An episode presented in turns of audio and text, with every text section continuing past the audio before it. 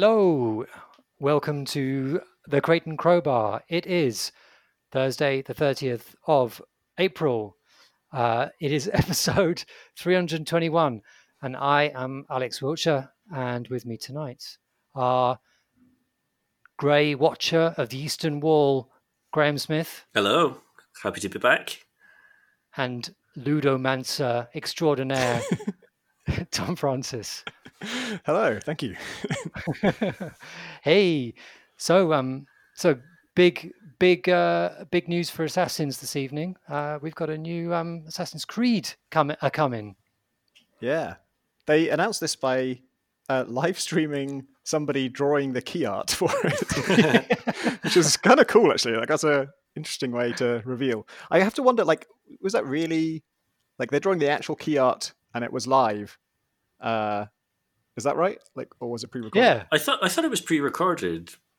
Oh, well, it just didn't need to be live, didn't it? Did- Unless they were sort of chatting on the. I don't think there was any audience interaction or anything like that. If it was live, then fucking hell, that was bold, wasn't it? yeah, that's what I thought. It's like as an artist, I, I don't, I don't know what it's like, but um, you know, I'm sure streaming itself is a little bit nerve wracking, and then streaming like uh, this is what you're drawing is as you're drawing it. It's like a Rolf Harris kind of thing. Like, can you tell what it is yet? can you tell what period it is yet? I also I like I, I like the way that it kind of made dramatic the sort of the very nature of drawing. Like, oh, we're just going to leave the the most emblematic things until last. Whereas, would usually, I'd imagine that you'd probably, I mean, obviously, you'd want the background in early, but you'd probably put a lot more focus on the on the foreground stuff if you were just drawing normally. he yeah. did spend like four hours just tinkering with the grass and nothing but the grass. That's all. well, I, that's all I saw. forty thousand Grass people watched confirmed. the stream, screaming at it to do something else.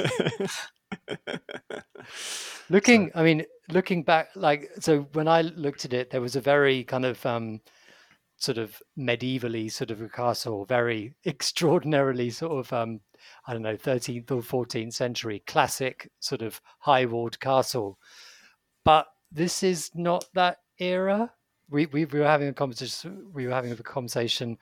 Uh, the gang, uh, uh, the the crate gang, as we call ourselves, um, about Do we? about I've started that now. That, that's that's that's happening now. Can't believe But I the- missed another meeting. the um, about the kind of historical era that it's meant to be because things seem to be from the trailer a little bit um, and around. We've all seen the trailer, right? No, Graham actually, is not. No, I haven't. I Oh. didn't have the chance. Hey, maybe we should do a live. Maybe we could watch it. I do have it because now open we're on here. individual screens. Really? what a coincidence. I like that Alex is yeah. trying to maintain the ruse that we didn't I know. this in I, advance. thought I was doing so well there. I don't know why. Oh. I was like, I can't believe you've forgotten that Graham just told us he hasn't watched it. Well, shall we, we shall we spontaneously all watch it together at the same time, and we can talk Yeah, about I- it? I as haven't it thought this through at all, but my gut says yes. okay, I'm hitting play uh, now. No. Now. Okay, I went slightly early. Though, so a English voiceover, um, bigging up how awful the Vikings are. We assume from context, saying they're heartless, godless. Exactly. Yeah, this is all. It's feeling feeling like it's setting up a load of stuff, only to uh, to, to to to to to throw them all to the ground in a minute, doesn't it? Have you seen the um, Vikings TV show? No, I haven't. Because I think that that is the. Um, it feels very much the watchword for this.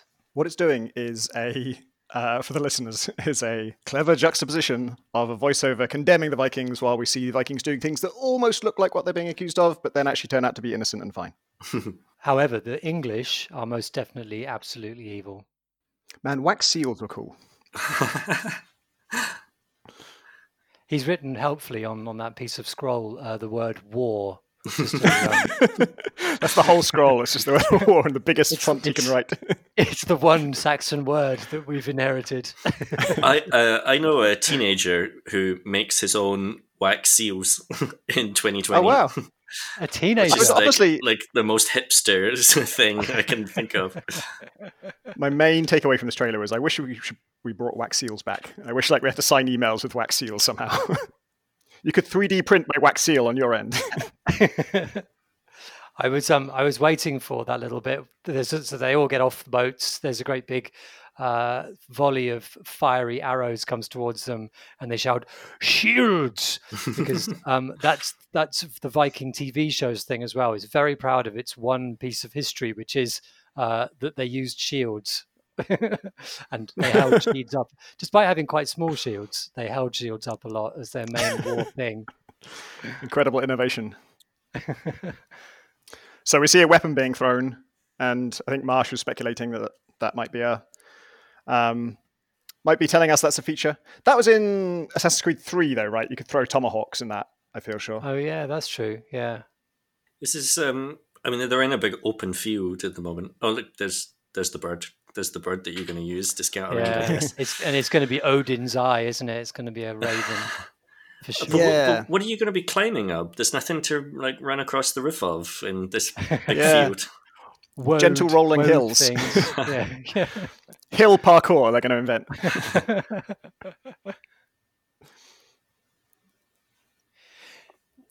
So there was also some discussion about the um, the big bad um, Saxon soldiers soldiers uh, helmet, which is quite Sutton Hooey, and yet he's got this sort of Roman kind of plume on it, red Mm. plume, which seems Who or what is Sutton Hoo? Sutton Hoo is a is a, a Saxon burial site in Suffolk where there was a ship, um, and inside the ship there's a very famous helmet which you'll definitely recognise. Ah, right. Yeah, the, the guy's helmet like did look one. familiar. Yeah, I quite like the surprise wrist blade at the at the end. I sort of forgot. yeah, it's well done. I forgot up until that moment that this was an Assassin's Creed game. They, I've got to say, they, they got me perfectly. They paced it perfectly because at that exact moment I was thinking, where is the assassin in all this? He's very overt. what was the what was the animal on the art at the end? Was that looked like a was it was it a big wolf? He's called um, he's called um, either wolf lover or wolf Oh, touched okay. or wolf licked or something. That's a very bear looking wolf. yeah, it does look like a bear. But then, like, video game animals, you know, they're all the same. oh, you can actually, in that, that key art as well, you can see the raven in the background, like right next to his head. I, I I, like, must admit, um, I, I've been looking forward to um, an Assassin's Creed set in, in England for a long time, or Britain, Britain in a long for a long time, and that is Well, surely you had very parochial of me. happy. oh god, I completely forgot about it, and guess what? I never even played it. Fucking never give gamers what they want; they just ignore you. Oh lordy, yeah, but So I, this is- all right, Middle As I Ages understand it, the uh, the play field is going to be between, like, is it Norway and, and UK? I guess Not so. UK, but you know, Don't know. England. Um, I think I heard that somewhere. And so, uh, yeah, it is. Yeah, we're Norway. sailing between them. I also heard it was a- by the Ubisoft studio that did Black Flag, which was the good Bolton Yeah. Assassin's Creed, wasn't Yeah. it? Well, them and another 15 other studios. Well, I'm yeah, not but- actually, I'm not overstating that. I think it's 14 or 15 studios on this. Really? oh my god, it's insane. Well, there's a lot of there's a lot of land to cover, a lot of land, and all that. That's dual wielding and throwable axes. So that's a lot to that's a lot to develop. Can I um, wield different weapons in each hand and then independently throw them? Yes, I don't know why I'm asking, as if that's been that that was Ubisoft um, York uh, did that. That's all they did. Because that was So like got- it's actually pretty rare to have that uh, like sort of completely freeform dual wielding thing. Because that was in Hitman. I think it was in Hitman One, maybe, and they took it out. Yeah, they took it out for two. Like Hitman One, you could sort of independently assign weapons to each of your hands and then fire them both simultaneously, and it was it was completely over engineered. You didn't need it, but uh, they obviously thought it was cool, and then later they realized that was a lot of work. Let's not do that again. I do get the sense with dual wielding in general that it is um, it's a it's a concept which is only really there to be cool because if you've got a well designed weapon, you don't need two really. you know, um, I, I never really understood the appeal. Basically, I have been axe throwing uh, in the last year, and uh, you can throw two axes at once. That's a thing you get taught. it's way way harder, but it's. I think that's the thing where if it's, when you see it in like fantasy things, you always think, ah, that's bullshit. Like you know, to actually do it well or accurately, you'd need to only throw one at a time. But no, you can throw two. I suppose it's just performing the same thing. You, as long as you can p- perform symmetrically, it's all good. yeah, I still don't really know. So the way uh, like an axe throwing range, you stand a fixed distance away, and so you learn through repetition to get the hang of like what you know uh, rotational speed to throw it at, so that the blade ends up hitting first. But uh, it's hard to imagine how you do that in like a battlefield where both you and the target are moving and uh, judging that spin so that it's an exact multiple of 180 degrees seems a lot of actually exact multiple of 360 degrees. Is there? And I'm definitely disquieted from the fact by the fact that you're throwing away your weapon as well. Is there any historical evidence that this was an actual thing that people threw axes as, as a weapon? Look, they, they, found a lot of axes on the ground quite far from the people who, with no weapons. so. Is, my impression is that the response to this announcement has been way more excited than any Assassin's Creed game I've seen announced in a long, long time. It feels as if Odyssey did a lot of work to make people fall in love with that series again. Yeah, people seem positive on it. I, I feel like Odyssey itself had a decent buzz around it. because um, all the changes they were talking about were pretty different to Origins. You know, Origins is very um, uh, yeah, you played as a single fixed character, and um, mm. uh, all this stuff about sort of turning cities to your side in Odyssey was. I remember people being excited about that, and it did turn out to be quite cool. I guess Origins I'm, I'm big, was a. uh, sorry, go ahead. I guess Origins was a kind of soft reboot, wasn't it? Because that was the one where they'd taken two or three years out or something to yeah. before making it after the disaster of the one before it. So I guess since then they've been kind of building up again. Yeah, um, that was like the shift to RPG, basically. Like, let's make mm. it a hmm. proper full open world thing with levels and leveled health and stuff. And people, I don't know that I feel like they've they've made good on that, or they've they've figured out how to do it. I think Origins had some teething problems where um, the leveling stuff was a big uh, mental stumbling block for people who are used to how the series used to work. You know, you can't just drop assassinate somebody and be sure of killing them. Um, it's all about the numbers and uh, uh, level 25 enemy is going to have like 100 times the health of a level 1 enemy. Um, and that's a little bit weird at first but then i think it pays off in terms of just giving the landscape a texture and just like having a sense of like oh god this is a really dangerous area i've got to be super careful. Um, and i guess to some extent having a sort of feeling of progression. And then odyssey yeah, that loot system was was awfully kind of um, compelling yeah, I I think that the thing Odyssey fixed for me was the out and out combat, which is is kind of mandatory in both games at times. Mm. You know, you, you, get to choose how to spec your character, but there are times in the story where it's just like, oh, at the start, at the end of this cutscene, you're already being attacked by people, and there's no room to escape, and you've got to just fight them. And in Origins, I just hated that combat. It just made no sense to me. I got worse at it as the more I played it. like my first few fights went better than en- than the same enemies later when I came back with all I'd learned. Like the more I learned about it, the less well I could do it because I'm like, oh, this just doesn't make any sense. Um, and then Odyssey, I'm not, I couldn't really tell you what the changes were, but Odyssey just kind of feels decent to me. It's still not a fit part of the game I really especially enjoy, but it has moments of like when you're swinging a heavy mace in that game, it really feels like you're swinging a heavy mace, and um, just the logic of it made more sense, and I was able to like get through it. Yeah, I wonder whether some of the excitement with um with Valhalla is the it's just the setting. I think that I think that sort of it just plays into lots of sort of fantasy sort of uh, expectations. You know, like anyone who likes Skyrim is just going to be instantly recognize the color scheme and sort of feel, oh yeah, yeah, that's what I want to play. You know, great big world. Sort of, I think the fighting Viking fantasy just works so well for this series as well. You know, as a concept. Mm. Sort of something I really hope they bring back from Odyssey is the cultists web thing. You know, Yeah. that huge screen of just like there are these 48 people out there somewhere in this world. They're already there. You could find them if you just went to the right place. But if you want to gather intel, here's where to look for. Oh, this guy owns a mine in this in this area.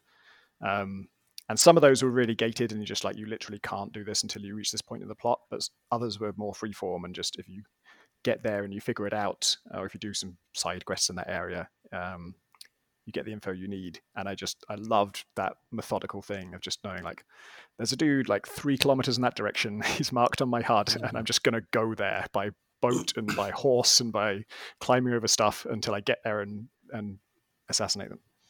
So that's what I always wanted from the Assassin's Creed games from the start, really. Without you know that fantasy of there being somebody in the world, somebody sort of who is who I can locate, and he is there. They are to there to be assassinated because you know what it actually boiled down to for the first few games was you know you're just playing story missions and they're not really in the open world until you've triggered the story mission you know which is almost like an instanced thing and i you know that's yeah that's the, the thing that i really liked about that system thinking about this setting though like sort of i think one of the things about it is that it's meant to be in this britain which is lots of different kingdoms and lots of vac factions all vying for, for power and things with the, with the with the Vikings sort of walking into the middle of it. Um, I I get I would guess that there's going to be a lot more sort of interfaction stuff going on. So presumably you, you maybe you'll do suffer one side, like building on that system between the Spartans and the Athen Athenian Athenians Athenians? Athenians Athenians uh, from from from Odyssey, which did I I didn't really get into. I didn't never really understood what my part in it was, and it always seemed odd that I'd gone to war, murdering everyone in the camp, and then some captain's going, "Hey, will you do a job for me?" Yeah, Yeah, they just like even in the main plot, you end up working for both sides, um, and you, you just sort of have to. And it's a, they're a weird dividing line of like they seem to both expect you to care about this, but also you can't care about it because you're going to be forced to work for both. And Yeah, and also they would, you know, that they would turn on you for being, but from being friendly as well. And I never really understood what you know the the the the, the parameters of of the relationship I was meant to have with them. Yeah, I, I tried to actually invest in it because I one thing I liked about it was you get a choice fairly early on about like here's your dad, he's been a jerk. Do you forgive him or or hate him still? And I was like, hate him, just fucking kick him off a cliff. um, and he's a Spartan, and from then I was just like, okay, fuck all Spartans. I'm always on the Athenian side. I don't know really know anything about the Athenians, but they're not Spartans, so I'm They're with into them. owls and libraries, so they're all right. um, and I felt like the game didn't invited me to ha- to make that choice and to take a side, and then just didn't let me stick to it. It's just like, oh, you just can't do that. Apparently, this new one's got base building stuff in it. Here we go. yeah, So I had, you don't you have just like one village and then you build that up? Uh, I wasn't. I didn't know realize it was just one village, but yeah, like you, you're building it up. Apparently, you can add a tattoo parlor to it, and then you can use that yourself in order to tattoo your character as part of the character customization stuff. But also, it's like there's like a, a raiding system where you can go to port towns and villages and stuff like that, raid them in order to get resources, which you can then spend to upgrade your own HQ, I guess. Hmm. I wonder about the uh, how they're they're going to make that feel right in terms of like, am I the bad guy? Well, yeah, Chris was Chris was pointing out that kind of like, yeah, will you be taking many slaves in this game? Given that was most of their money that the- the um, Vikings made, and that's what they founded Dublin for. I mean, I guess the way that they'll navigate it is what these games often do, which is where, although your character comes from one side, they there'll be characters on that side who are villains who are like, oh, they want to take all the slaves, and you'll speak up against them and like, no, we shouldn't be like that. I mean, uh, surely this is the thing that came up in the last game set in Greece and the game before that set in Egypt, right? Like, how did they deal with slavery and those sorts of issues? Uh, good question. You would think, having played, you know, having completed Odyssey and having played a huge number of quests in it, that I would, you know, remember. uh, and I don't. I what I do remember is somebody else criticizing it for that in terms of Uh, I think each time it's raised, you get to sort of tut at slavery, but it's. Um, uh, I think it's always tough to do this because you you can't have the character uh, be cool with it, but you also kind of can't. It always rings false when you just have the character have an incredibly modern attitude about it just out of nowhere, yeah. just spontaneously. Oh, it's clear to me that this is completely wrong and will be um, gone in the future. I, actually, I've spent a lot of time on the Grecian equivalent of Tumblr, and I've learned that slavery is bad.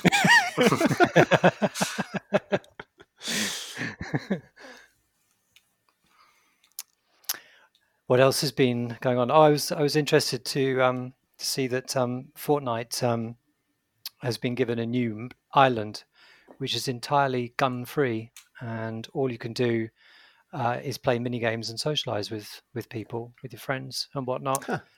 Which um, I was um, I was banging on a few months ago about um, Roblox, and, and I think I said then I wrote it. I wrote about it a little bit as well, and about the fact that that on Roblox, um, these sort of uh, the most popular games on it are basically socializing and and, and mini games places where you just go into a 3D world, play a few, play around in this sort of playful environment and chat to your friends. And I always, I wondered, and I have wondered for ages, why hasn't there really been anything like that in mainstream big bucks games? Like, I suppose there's a little bit of it in um, GTA Online and things like that, but you know, I, I don't I don't know. I don't know how much it's used as sort of a total chill out zone, in the same way that it is in um, in Fortnite or in, in uh, Roblox, and then Fortnite. Let's stick it in. We'll do music concerts. Yeah. Uh, we'll do you know we'll do what what's huge on on Roblox as well. Let, us make it an any everything game. Oh, is that um? Uh, I saw that concert where, where um, the dude was enormous. you know that one everyone yeah. saw. I don't remember anything else about it. it someone went underwater at some point. Um, and was but was that part of this new gunless map? No, no, I don't oh. believe so. No, it's a separate thing. So that that's just like an event. I think. How Graham? Do you know how many times that they played that um the, the music show? Is it like four or five times or something? Um, I don't know actually. I know they've done a bunch of different events that are similar to this because like around the last star wars film for example they showed an exclusive clip in game which was presented beforehand by a digital version of I think J.J. Abrams and maybe Geoff Keighley as well was there. So like he probably was. He's always oh, there. but I wish I could have seen that. my understanding was that this stuff was happening just in the midst of like a regular Fortnite match, and so like you could just still be getting gunned down while this was happening. but I'm not. I'm not. Most distracted by JJ. Uh, it was Travis Scott was this concert there, Travis Scott. and 27 yeah. million people watched it yeah, it's crazy. Like you know, so worth it. You know, did I? Th- I thought the performance was. I thought that the staging and the it, like the the way it was presented was just extraordinary. Like to be there would be hell of a cool. Yeah, if you haven't seen it, like it the, it's like yeah, it's as if the character is in the skybox. Like yeah. it's you know the thing you get I don't know if other games do it this way, but in Half Life 2, the skybox would be like a little miniature set of skyscrapers built somewhere outside the level that then had a camera pointed at it, and then the what the camera was seeing was then projected into the sky at enormous scale. And so it was almost like you could, as the as a player, then go no clip over to that zone, and if you were yeah. on a multiplayer map with someone else, you would then appear giant to whoever else was in the regular map. and so I like to just pretend that these musicians are getting trapped in the skybox and forced to perform. no clipped. yeah, I and I, what I also liked about it is that some of the visual effects looked straight out of sort of demo scene stuff. You know, this these geometric shapes flying at you and mm. color you know, light shows and you know I while it was you know it, it's it's modern popular music kids but it's like I, I like the fact that it also harkened to, in, you know, wonderfully dorky kind of old people's computery stuff as well, which is fitting for kind of epic, given you know Tim Sweeney. That's his that's his that's his jam. Hmm. Yeah. So, um, what uh, what have we been playing, Tom? What have you been playing?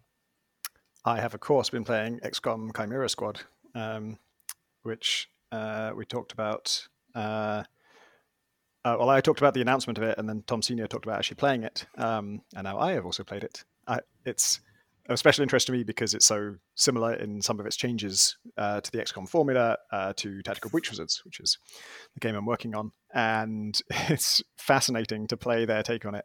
It's been a bizarre experience because it's so much the game they're making is so much what I wanted. You know, they're making so many changes that you know I wanted this so much. I made this change, um, and but I'm starting to realize their I think their motives must have been different because they the reason I wanted you know small controlled encounters was to solve the clarity problems of XCOM because XCOM takes place on multiple levels. Uh, walls are forever getting in the way of what you're, you're trying to see. Everything's kind of a bit glitchy and, and, ambiguous, and people can shoot through walls sometimes, and people stand on top of each other in weird ways. And uh, there's all these problems to do with that. And they've just brought all that over. like it's smaller arenas, but they'll have all of those problems in spades of just forever having walls obscure my vision. Um, mm. I can't see where somebody is because they're on top of something, uh, and then get shot by an enemy I didn't know was in the arena at all because they're hidden mm. behind something. Like all of that, they've packed it all into a tighter space, but it's all still there. So um, that makes me think like, oh, so your reason for doing that was not the same as uh, it was just coincidence that you also thought there should be small arenas. It wasn't apparently to increase clarity. Um, and then the, another thing, another major thing from XCOM that I was keen to avoid, and another reason to split things into individual encounters was the uh, huge difficulty spikes in XCOM from the randomness. And so this is I probably hardcore players would would would dispute that this is randomness, but for me when I'm playing XCOM 2, I'm inching my people forwards and I inch five of them forwards painstakingly into perfect cover. And the sixth one also goes into perfect cover, the last spot taken. But because there are no other spots, it's like one square further forward than some of the others. And that's what triggers two pods of enemies, which then both activate.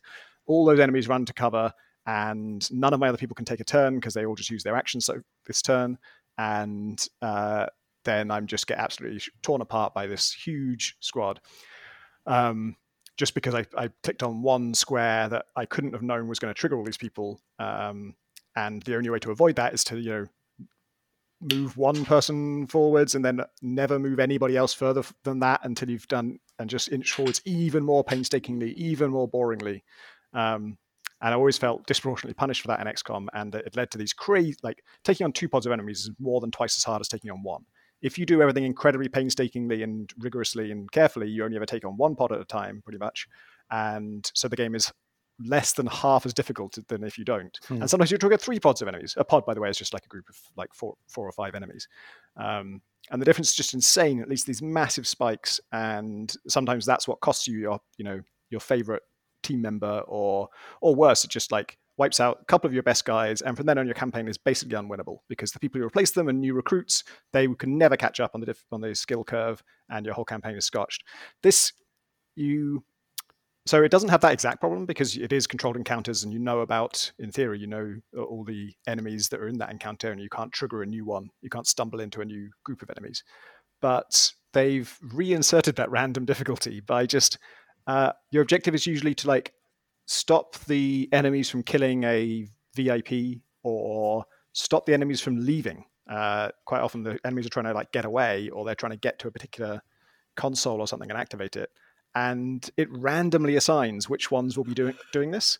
And there are obviously when the thing you're trying to stop them from doing is reaching a door, there are uh, several important ways that enemies differ from each other and how hard it's going to be to stop them from doing that. One is how much health they have, and the other is how close are they to the door right now. And sometimes there's one on the climactic mission of one of these uh, threads. There's sort of different um, investigation threads you can follow, and there's three of them, and you do them all, but you choose what order. The climax of one of those, my goal is to stop. Uh, I won't spoil anything story wise, but my goal is to stop uh, the en- the enemies are all trying to activate this one thing on the other side of the map, and I've got to stop them from doing it and it's random who tries to do it. The person who tried to do it was the boss, who is uh, he's a, of uh, a type of enemy that we've encountered before, but is like a mini boss type enemy with a huge health bar and a massive uh, armor. Uh, and every time you hit him, he gains more armor. Um, and in addition to that, he's also immune to a whole load of things like sort of uh, you have various attacks that can kind of disable somebody or, or pull them over to you. Uh, those work on his type normally, but this because he's a boss, he's immune to all of those. And he starts right next to the objective. If it selects him to activate the objective, he goes there in his first turn. There's no, physically no way we could ever reduce that health bar to zero before he gets a turn. When he gets a turn, that's mission over. Mission failed. The whole thing's over. so he just so I just had to restart that mission three times until it randomly selected enemies that weren't right next to the objective and indestructible. so it's it's bizarre. They they sort of did all this work that effectively remove those random difficulty spikes and then just sort of put them back in, in in, basically a worse way. Like I don't remember anything in XCOM and the previous XCOMs being that like binary of just if it rolls this way, you just cannot win. I should say though, um, I'm I'm really enjoying it. I mean, this is this is my thing with XCOM, and this is why I thought it was worth making a game in this genre. Was I would play XCOM for like 200 hours, and if you ask me how's XCOM going, I would just rant for four hours on everything that's wrong with it. Like, oh, the clarity, oh, like, I'm dying, I'm permanently losing super important units because of straight up bugs or UI uh, catastrophic UI that's lying to me and misleading me, and it's awful, it's awful, it's awful. Uh, also, I'm going to play it again tonight for another six hours. and I thought, like, if the game can be that good with this many problems, then if you fix some of those problems, then you would have an incredible thing. Um, and then they seem to, I thought, be doing that. Um, and weirdly, that you know my two biggest problems seem to be either unaddressed or or addressed and then reintroduced in a new form. um, so that's that's been the sort of like uh, frustrating part of playing it, or the sort of I don't know baffling part of playing it. But then the, the upside of playing it is like a it's XCOM again, which I really really like, and then b um, because it's unique characters. Basically, everyone is their own class, and so rather than having sort of four main classes with some sub sub variants you can get to by specking them differently, instead you have about nine different classes. Um, and uh, they sort of let themselves go a bit more characterful with them as well. They're a bit more exaggerated. They're different to each other. Mm. Some of mm. them are aliens, so they can do alien things. There's a snake, and the snake can lick people from across the battlefield and pull them towards her with her tongue. And then, so um, what? Who's in your core team? Like, who's who are your who are your faves? I um, currently it's Blue Blood, the pistol guy. Um, huh. uh, oh, uh, Zephyr, who is the melee hybrid lady. Um, who's Australian, um, and uh, Godmother, the assault lady uh, with mm. the shotgun, and usually either Verge or Cherub. Verge is the mm. psionics guy who can lift people up or or stupor them, and Cherub. Cherub I benched for a long time, and then I had I had enough missions where we lost because the objective was protect this VIP, and on turn one, the enemy just shoots the VIP. and Cherub can at least, if if they go first, they can put a shield on that um, enemy, uh, sorry, uh, on that VIP, and that'll block any uh, block the first hit they take. So I I re reintroduced Cherub. Um, yeah, and that's that's my usual team. How about you? Uh, similar. I mean, I, I, haven't. I'm not as far as you, so I haven't met Zephyr or anything. But I've, I've, yeah, Cherub and Verge, Godmother, and then I've been going between um, uh, Snake, Snake Lady, and uh, who's ooh, who's the other one? Can't remember. Blue Blood is so. Th- I, do, I, I don't really like games that make me bench people, you know. Yeah. And then this is a game where you have to actually invest that character for several turns um, in a project. In you know, and if you haven't got a project on the go, that's bad, but also the game really lets you know about it. You know, it does yeah. not want you not to have any to have anybody, um, you know, not doing something, and um, and it get, and I, am just sort of like I I've got nothing against Blue Blood at all, but he came in at a point at which um, I'd leveled up my you know the, the that first four um, team members that you get from the start of the game, level them up a couple of times. You know, they're doing well. I know what I'm doing with them. New guy comes in. Oh, I've just been, I, I have him get the glad hand people. Which is one of the projects, or is it? That's is a special operations, one? by the way. yeah, was just that a project. Money, that's, a, that's it... spec ops. Yeah, um, yeah. Glad handing is the money one. Yeah, so it's just like he earns money, like earning money, or he might be researching stuff. I don't know, but I, I, I want to put him in, but also I've got all these much higher level characters who are more fun to use, and I just don't want to go back. I don't want to go back and sort of. Uh, um, I I don't like that kind of design. where I'm having to sort of stop using something with actually um, knowing that that I'm I'm letting myself down for the long run by by by using them or not using someone else. I yeah, I'm a yeah, bit frustrated they, they try and fix that with um uh that training thing. Uh, and actually the spec ops as well. It's true. There are some which there's some spec ops you can only do if you're a certain rank. And so But the training thing you have to actually invest you have to lose them for a couple of couple more turns for that, and you're not even earning money that way around. Yeah, I think pretty quickly you get to the point where you have enough that you can be both have someone assisting in research, someone training, and mm. someone doing spec ops, and then I actually have mm. one person spare after that as well.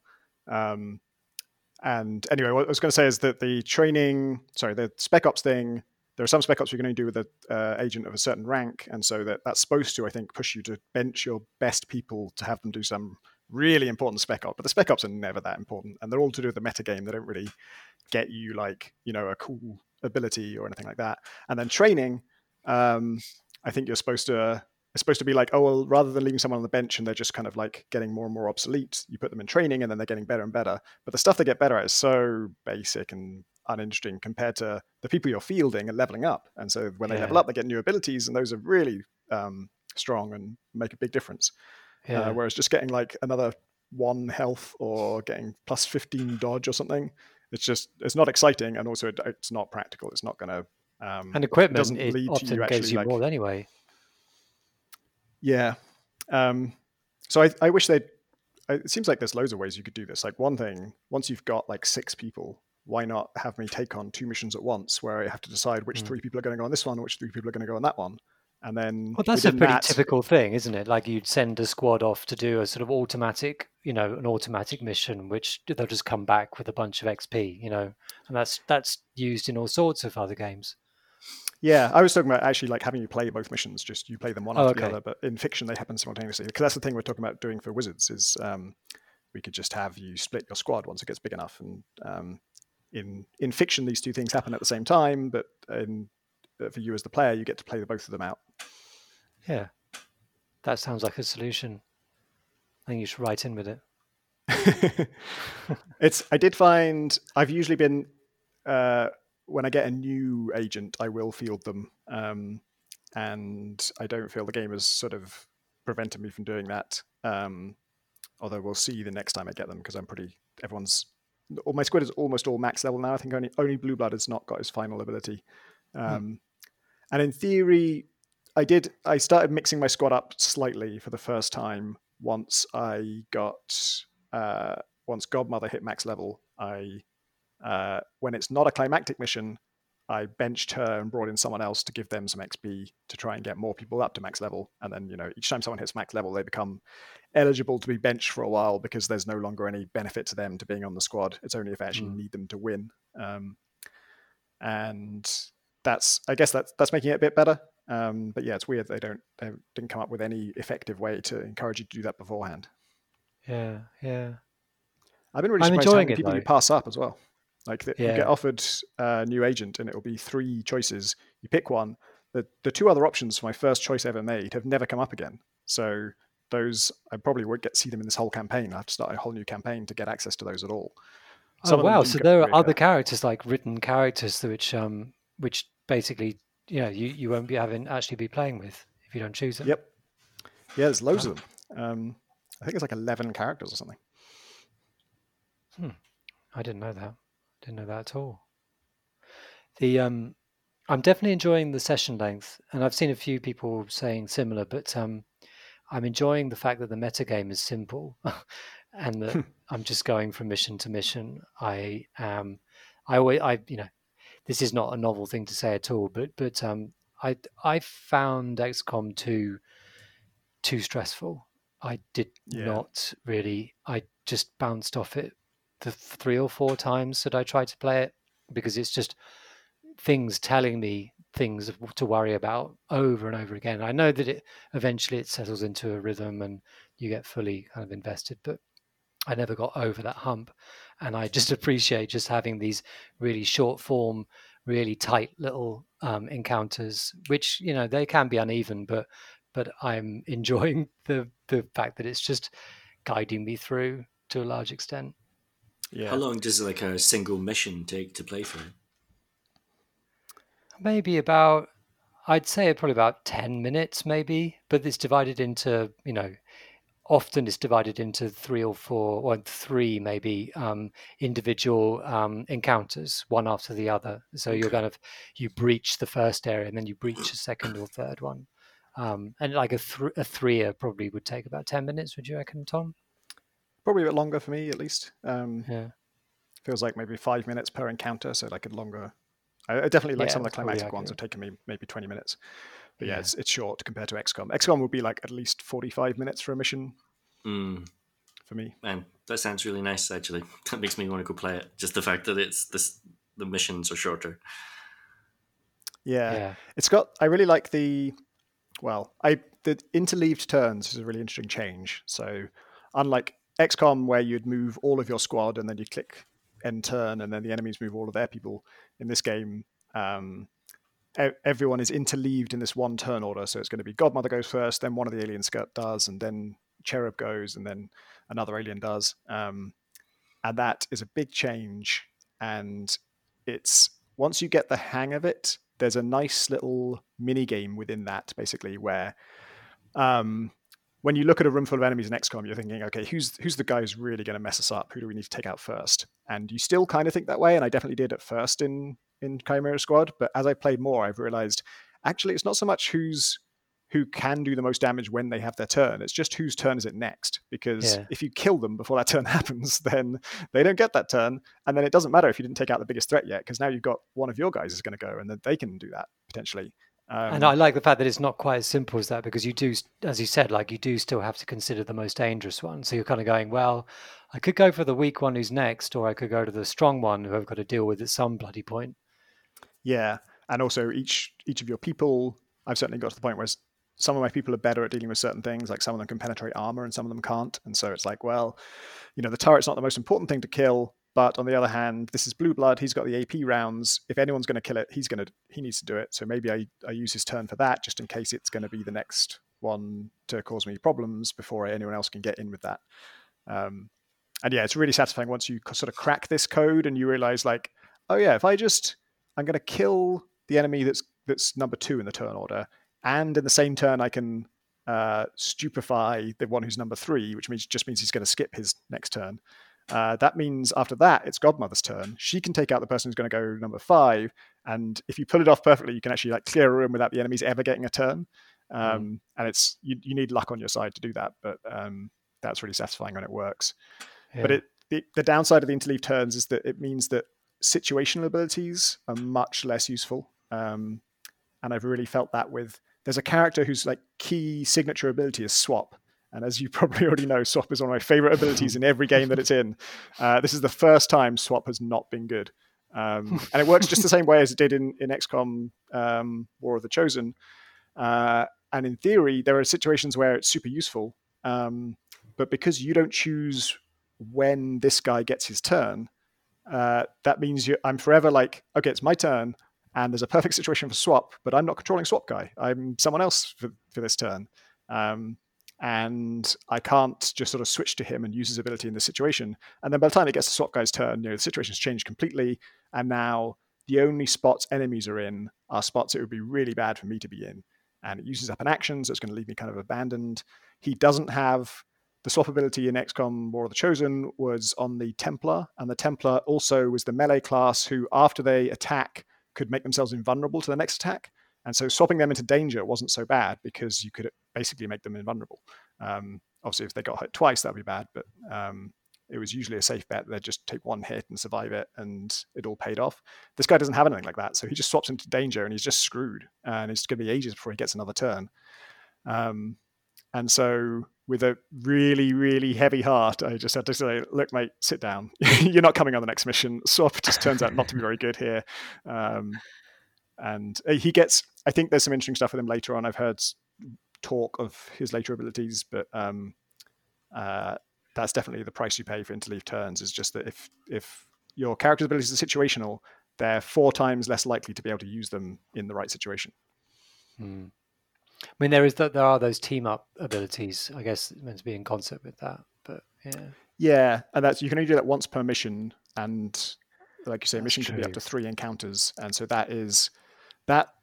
I don't really like that system having persistent consumables that last, or you know, abilities that have uses per mission when a mission can be up to three encounters, and you don't know what the other encounters are going to entail. Naturally, you know, this is the most uh, well-known thing in game design. Basically, the player will hoard stuff if they if there's any uncertainty about what- you know when they're going to get more or what they're going to need it for. And so I do. I you know pretty much don't use any. There's any permission ability, I'm not going to use it till the final phase unless I absolutely have to, unless it's like life or death. And um, that team up thing, once or twice, I have used it early because, like you say, that it's uh, a bit of a help for that situational problem where you, know. Um, actually, I haven't really used it in that way. I haven't. Most of the time, I'm using it because the person I'm bringing up is going to be in trouble, like they need to move. Um, so I'll I'll bring them up in the turn turn order so that they can move before the enemy that's going to endanger them um, will take their attack. Um, but yeah, that's uh, it helps a bit, but I wish it wasn't per mission. Yeah.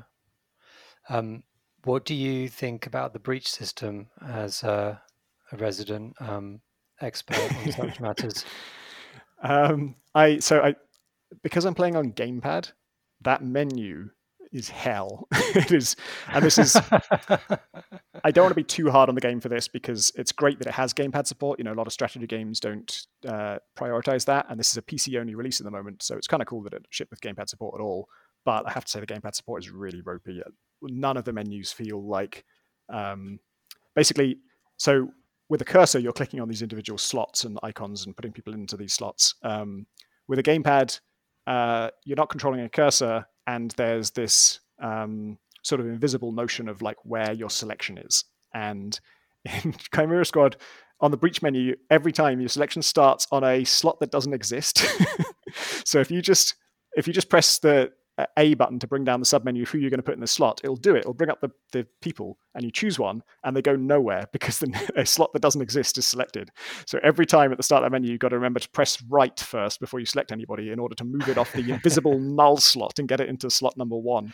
Um, and then it's just it's forever it doesn't after you've put someone in a slot the selection stays on that slot as well. So my natural thing is okay select godmother then select blue blood oh you've replaced godmother with blue blood now. So you're back to the start.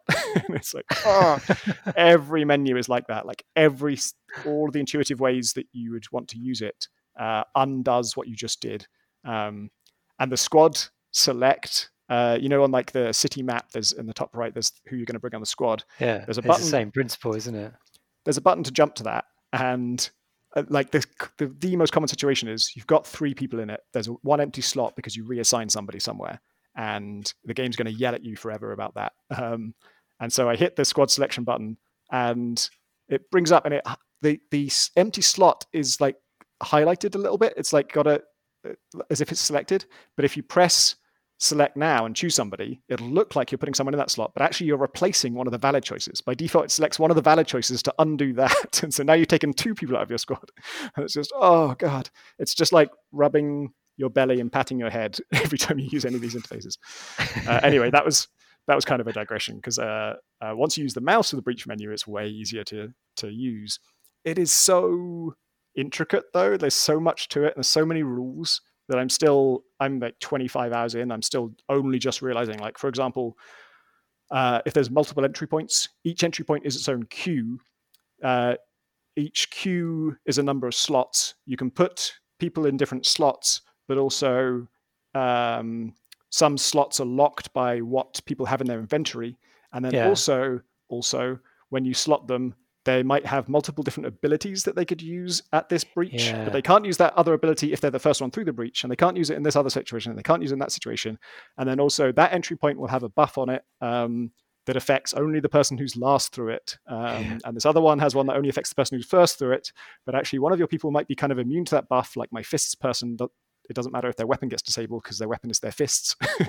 um, and there's just so many layered rules. And then I only just discovered like 20 hours in that those groups of queues, you can reorganize those as well. So you can, there's little like arrows on them and you can click one of those to like put one further up in the priority order so that you'll breach through that entry first.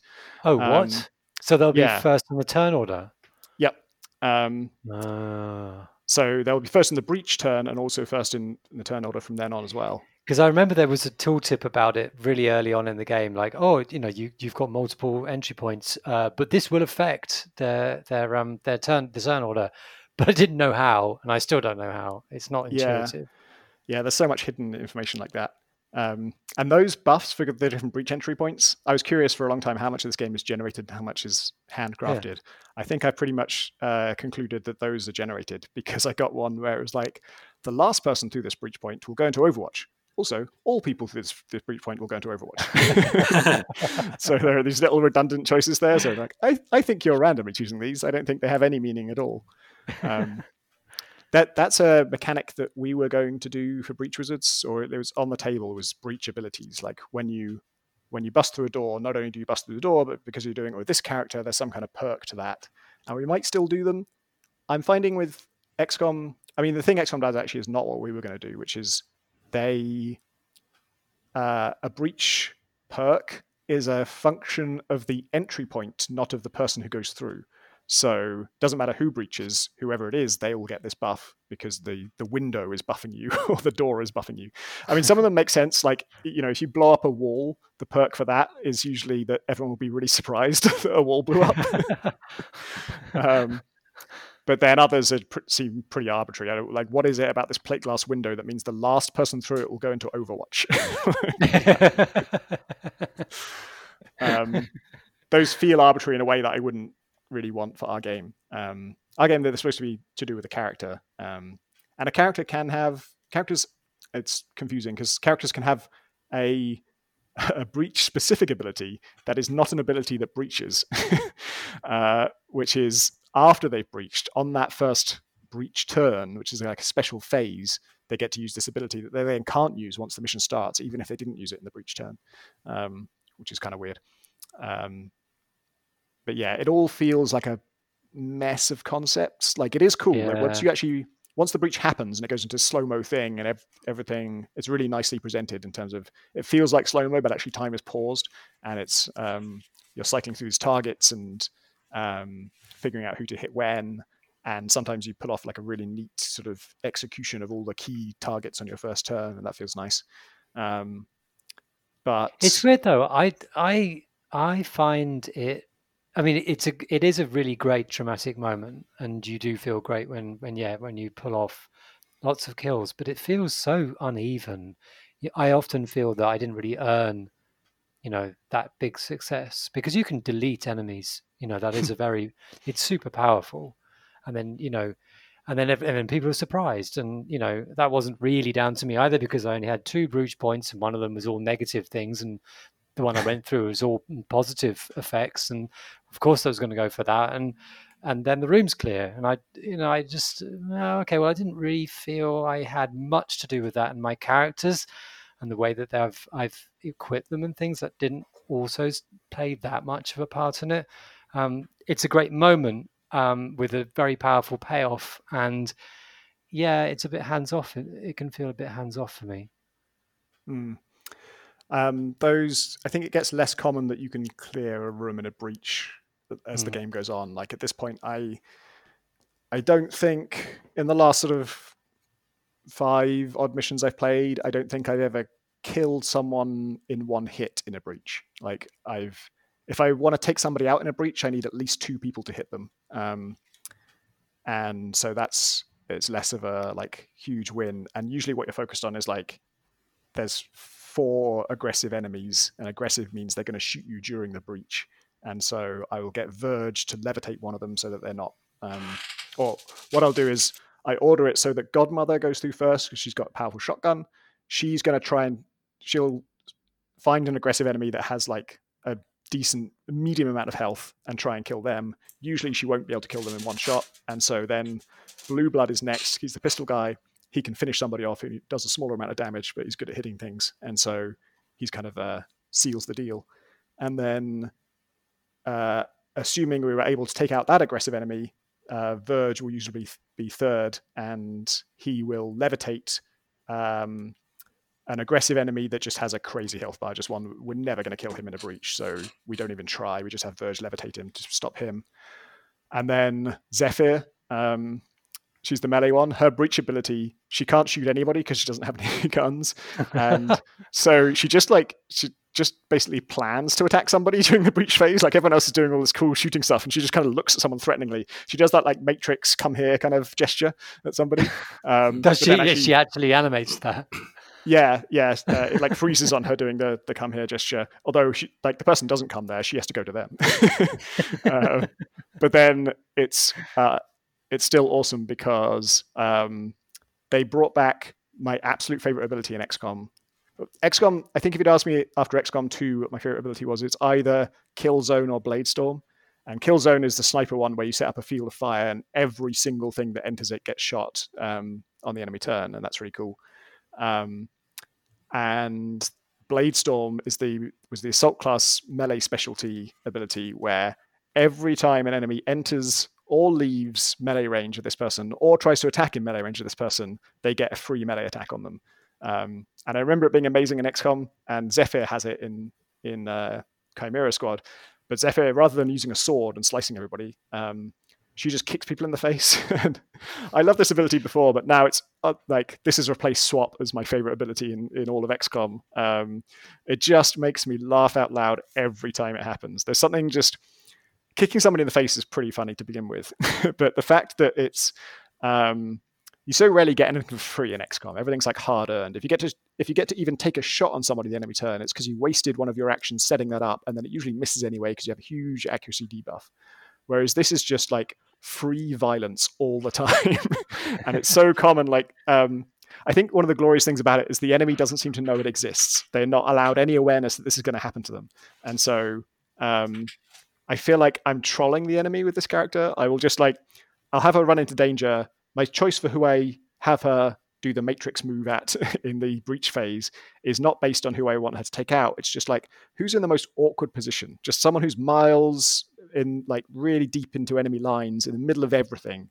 Uh, let's get Zephyr over there because once she's there, she's going to kick this person on the breach turn. But then everyone who moves past her during the, the enemy turn is going to get kicked in the face as well. and uh, I even had it where on her way to kick somebody in the breach phase, she passed somebody else, and so she kicked them because technically they'd entered her melee range, even though she was the one who was moving. um, and yeah, it's just so satisfying just to see like, uh, you know, you can just kind of park her after she's kicked this one person. Um, she also gets a free momentum move, so after she's kicked, she can also take another move, and I, that could get her out of danger. Or what I more normally do is, if that enemy's actually dealt with, if we've taken them out, then I just move her to be adjacent to somebody else, so that next time they try and do anything, they also get kicked in the face.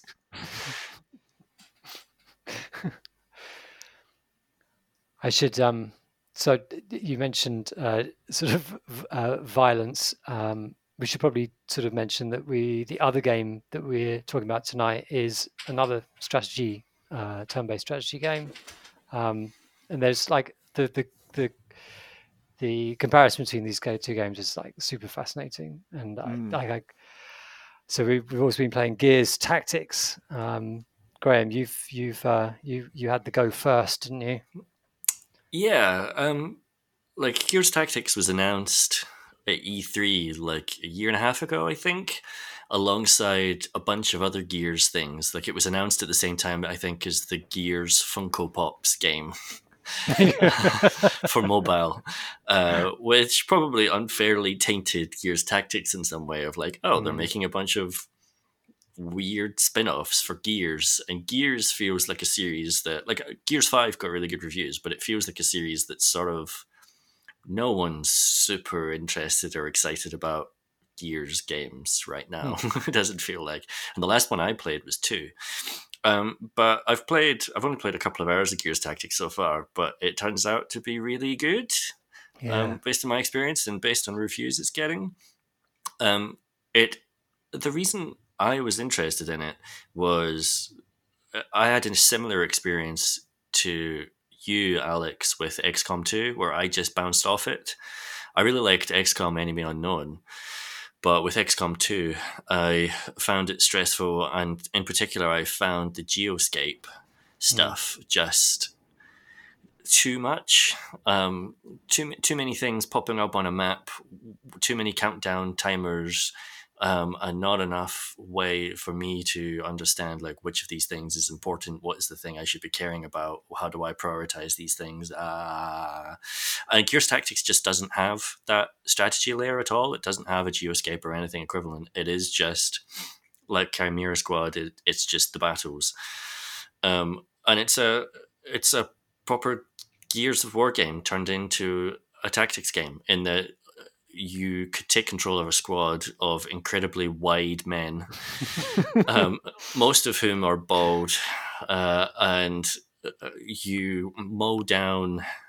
I would say far more enemies than you ever fight in any of the XCOM games at once. Yeah. Like there are there are hordes in this that you're fighting against. I think it's set twelve years before the first Gears of War. Uh, I'm not even sure if it's set on Earth. I think it's set on Earth, or it might just be a planet which has been colonized. I'm not. I'm not up in my Gears lore, but you're moving your way through these cities which are ravaged, um, half destroyed, being fully destroyed by other humans in an attempt to get rid of the alien blight that are bursting out from underneath the ground. And you're putting together like a, a little squad of of muscle meat men. Um, and like it's it's very similar to XCOM in a lot of the ways to do with how the combat works. Although it's it's been years since I played XCOM 2, so correct me if if any of this is different. But you know, you enter into an area. Um, it's not interleave turns. You're going to move all your men, then the enemy's going to move all their guys. It's an action point system, and each of your units has three or four action points, which you can then spend however you want across moving or moving a bit further if you want to spend more action points on it, or just stay still and take three shots at enemies, um, which is useful when there's 10 enemies running at you at the same time, mm. all in the same field. Um, your units, aside from having guns and grenades, also have special abilities. So, for example, um, the main man, Gabe Diaz, who's sort of like the the third person shooter protagonist main character man. Um, he, he has like the ability to give an action point to any of his fellow soldiers on the battlefield which can be useful for getting you out, out, out of jams. You there's a scout character that you pick up a scout class rather you pick up quite early on that she can turn invisible. Um, she's useful and then it's got a bunch of like Gearsy type stuff to try and encourage you, I think, to play it more like you would a Gears game. So, for example, if you shoot an enemy and reduce their health bar to nothing, they enter into a down state where they're on their knees, at which point you can charge over to them to perform an execution move. And if you run over to them and perform that execution move, everyone on your squad then gets an extra action point, hmm. um, which is like hugely powerful and encourages you to play quite aggressively. Like the, like you can set up scenarios where you down an enemy, send a man like over cover into quite a dangerous situation so that you can execute someone so that all your other guys can then get action points so that they can go shoot more men and maybe put themselves into a position to execute someone so that everyone gets another action point again and propel yourself across the battlefield this way. Um, how much have you guys played it? I played similar to you, I think. Um, maybe maybe another hour or so. Um, I've started getting more characters joining the the gang, mm-hmm. and um, but like yeah, the the missions have been up until I think I got a generated one, the first generated one recently, like one of the last ones I've played. But yeah, I've just been playing through story. It's been you know cutscene like the cutscenes are very high production value. Yeah, like, yeah. You're, you're kind of used to, to tactics games, kind of just either you know doing the Chimera thing of having sort of comic book style kind of interstitial stuff, or kind of fairly rough, you know, in engine stuff. And this is like, oh my god, it looks like a full blown Gears game. Yeah, it's crazy. I'm about an hour in. I think I've just got. I'm doing the first mission where you have more than two people. Um, yeah and that has been wild because I, I I'd heard about the system, but that you execute people and you get free actions for it. that, that's the way I heard it was you, you execute and you get free actions, so you can keep chaining it together and get loads of actions. But that's not quite how it works, as you say, Graham. Everyone else gets actions for it, and so yeah, but you don't. uh, the person who did the execution is running out of actions, but everyone else is getting them. And when there's like two people, that's kind of interesting because it's like okay, you could kind of leapfrog it. If you have enough downed enemies, you could have one execute that gives the other one an, enough action points to get to the another one to execute them, and so on. And that's kind of cool, um, you know, because it, it's a lot more interesting having one star player doing everything. Um, but then this mission where I've got four people, that system becomes insane. like the first end of the first turn where we set up some good Overwatch zones and mowed some people down, there was like three or four downed enemies, and by having my scout take out, I think two of them, and then uh, someone else take out a third. Like they're busy, you know, they're refueling each other in this leapfrogging way that I was already thinking about. But then I was really like, the guy at the back line has got six actions now. he can do like he can get all the way from the back line to the front line and kill like two more people um, just off the back of this like banked actions. He was just sitting there way back in the stacks, just watching this happen and getting so amped up. Like, man, when you guys are done, I can move infinitely fast. you can just like hear him sort of whooping, go, yeah. they do actually fictionalize it that way, right? Like, th- there's a line about like, oh, that's a sight like that makes me so amped up or something. well, there's also like the other than Gabe Diaz, the other soldier you start with is this walrus of a man called Sid, who is like bald with an enormous mustache and an eye patch. Yeah. Uh, he is I, Marcus um, Fenix. He's just he's the most gen- generic man in the world. yeah, but I'm sort of instantly in love with him. I love him. He's great. but his his special ability is I think it's called like intimidate or something yeah, like that. Yeah. yeah. Where he he he just fucking roars on the battlefield and all the aliens if they're on Overwatch, then it disrupts their Overwatch, like interrupts so we should say that, action they're doing, and it causes uh, them, like everyone else, to stagger backwards. So you've got all these mutants that all just like stagger backwards six feet because this man roared at them. Because this this is like Overwatch in this game is really really important. Like it's mm. sort yeah. of it it really wants you to like it, it like I, I don't know I I love this this sort of balance. It's uneasy balance it's striking all this tension it's striking between um, it wants you to be aggressive but it also you need it also wants you to set up kind of in cover shooting. It's like playing the game like you know in the game you're constantly sort of one keying up between do I stay in cover and sort of shoot from here or do I rush out and do an execution and, and do you know play that way? And um, and and the way and when you set Overwatch and you set them in very defined um, arcs um, on the battlefield, and then the enemy will very frequently do the same, and constantly like oh I'm being locked down by these um by by uh, enemy Overwatch um, arcs, and so yeah when when bellowing man bellows like it's the, the best thing. I i def you better believe i upgraded him to his 10 yard bellow they I was, I was, amazed that Overwatch is such a big part of it, and because uh, I thought that that the philosophy of this was the opposite. Like XCOM, XCOM Two is all about you know uh, careful shuffling and Overwatch zones and everything. And a problem they're always trying to solve with that series is how do we make the player be more aggressive? And then Gears is like, oh, just just rush in and murder people, and you get free actions for it, and it can go on forever. But actually, uh, Overwatch, I mean, a like you say, enemies enemies use Overwatch a lot, but um, it's actually quite different to XCOM, where they will they'll just point Overwatch right at you. like mm. they, they can already shoot you, but they decided to Overwatch at you instead, or they do both. Um, and then when they have Overwatch on you, you can't even shooting back will trigger their Overwatch. So yeah. like everything you do will shoot it, will trigger the Overwatch. And it seems to be, I think they, they want to encourage you where possible to have a different soldier solve the Overwatch problem for the first one. Like if there's anyone mm-hmm. who's not in that Overwatch zone, then they can kind of go around the side. Uh, but then your own Overwatch is, uh, firstly, it's it will take all the actions that you have left. So if you have, th- if you just, if all you do in your turn is go into Overwatch, you'll be able to shoot three times in Overwatch. It's basically that kill zone ability I was talking about from XCOM. Like just mm. that's just by default for any character. Um, and then also, I've never seen it miss. Every single Overwatch shot we've taken has hit and usually killed somebody, hmm. which is totally different to XCOM. XCOM's like, oh, I guess you can go to Overwatch, but are we going to have a huge accuracy penalty because we don't want you to actually do anything, get anything done with this? And then Gears like, no, it's it's better than shooting them. Like if I shoot them, I, have got like a ten percent chance. If I go into Overwatch, hundred percent chance. they they do they do miss, but yeah, it's um it and it's so good when you just see because it's it it also it feels very much like a horde mode game, which is like which is fitting because this is where horde mode came from. I think. Yeah. The first horde mode came from from Gears of War, didn't it? And like it just yeah, as Graham said, like it throws enemies at you, and there's this one type. What are they called? The grots or the I don't know what they are. They're kind of the little monkey fellas. Little monkey fellas. I remember them being really annoying in the original games, but um, they come in these clusters at you, and you just set up Overwatch where they're coming at you, and just watch just mowing down the bullet with bullets, and it's just it feels so good.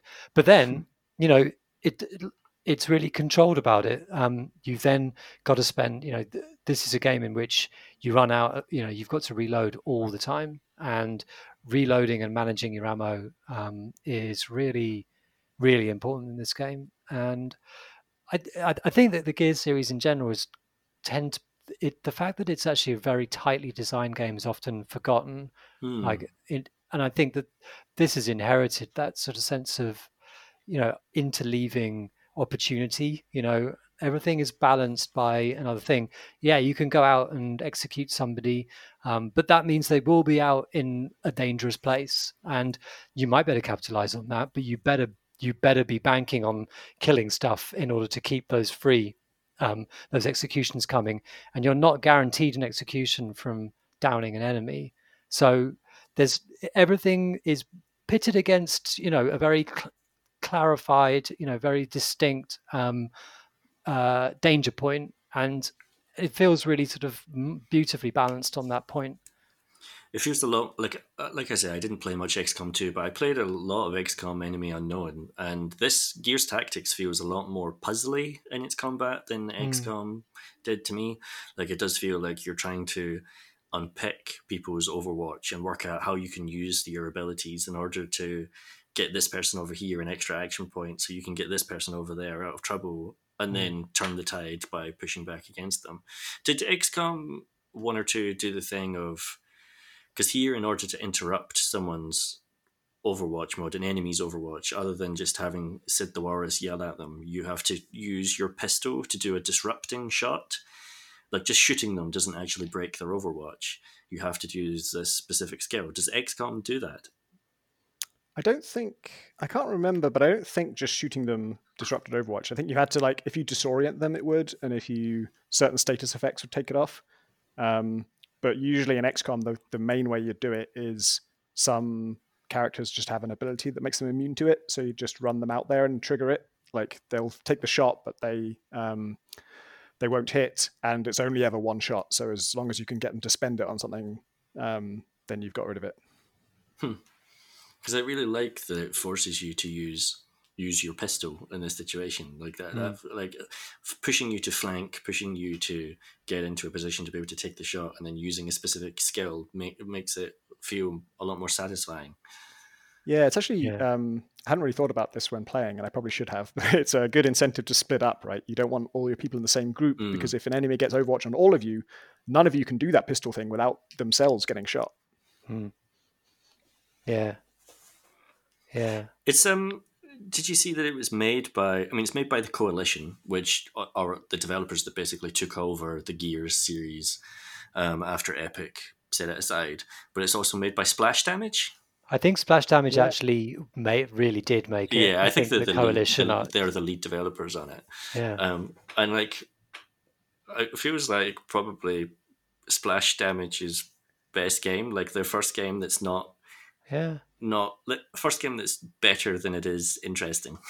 Because Splash Damage previously made Enemy Territory, Quake Wars, and Brink, and Dirty Bomb, and uh, all of those games were interesting, but not necessarily always that much fun to play. Whereas this just feels really tight and satisfying. Yeah. Like even aside is from this the their... kind of...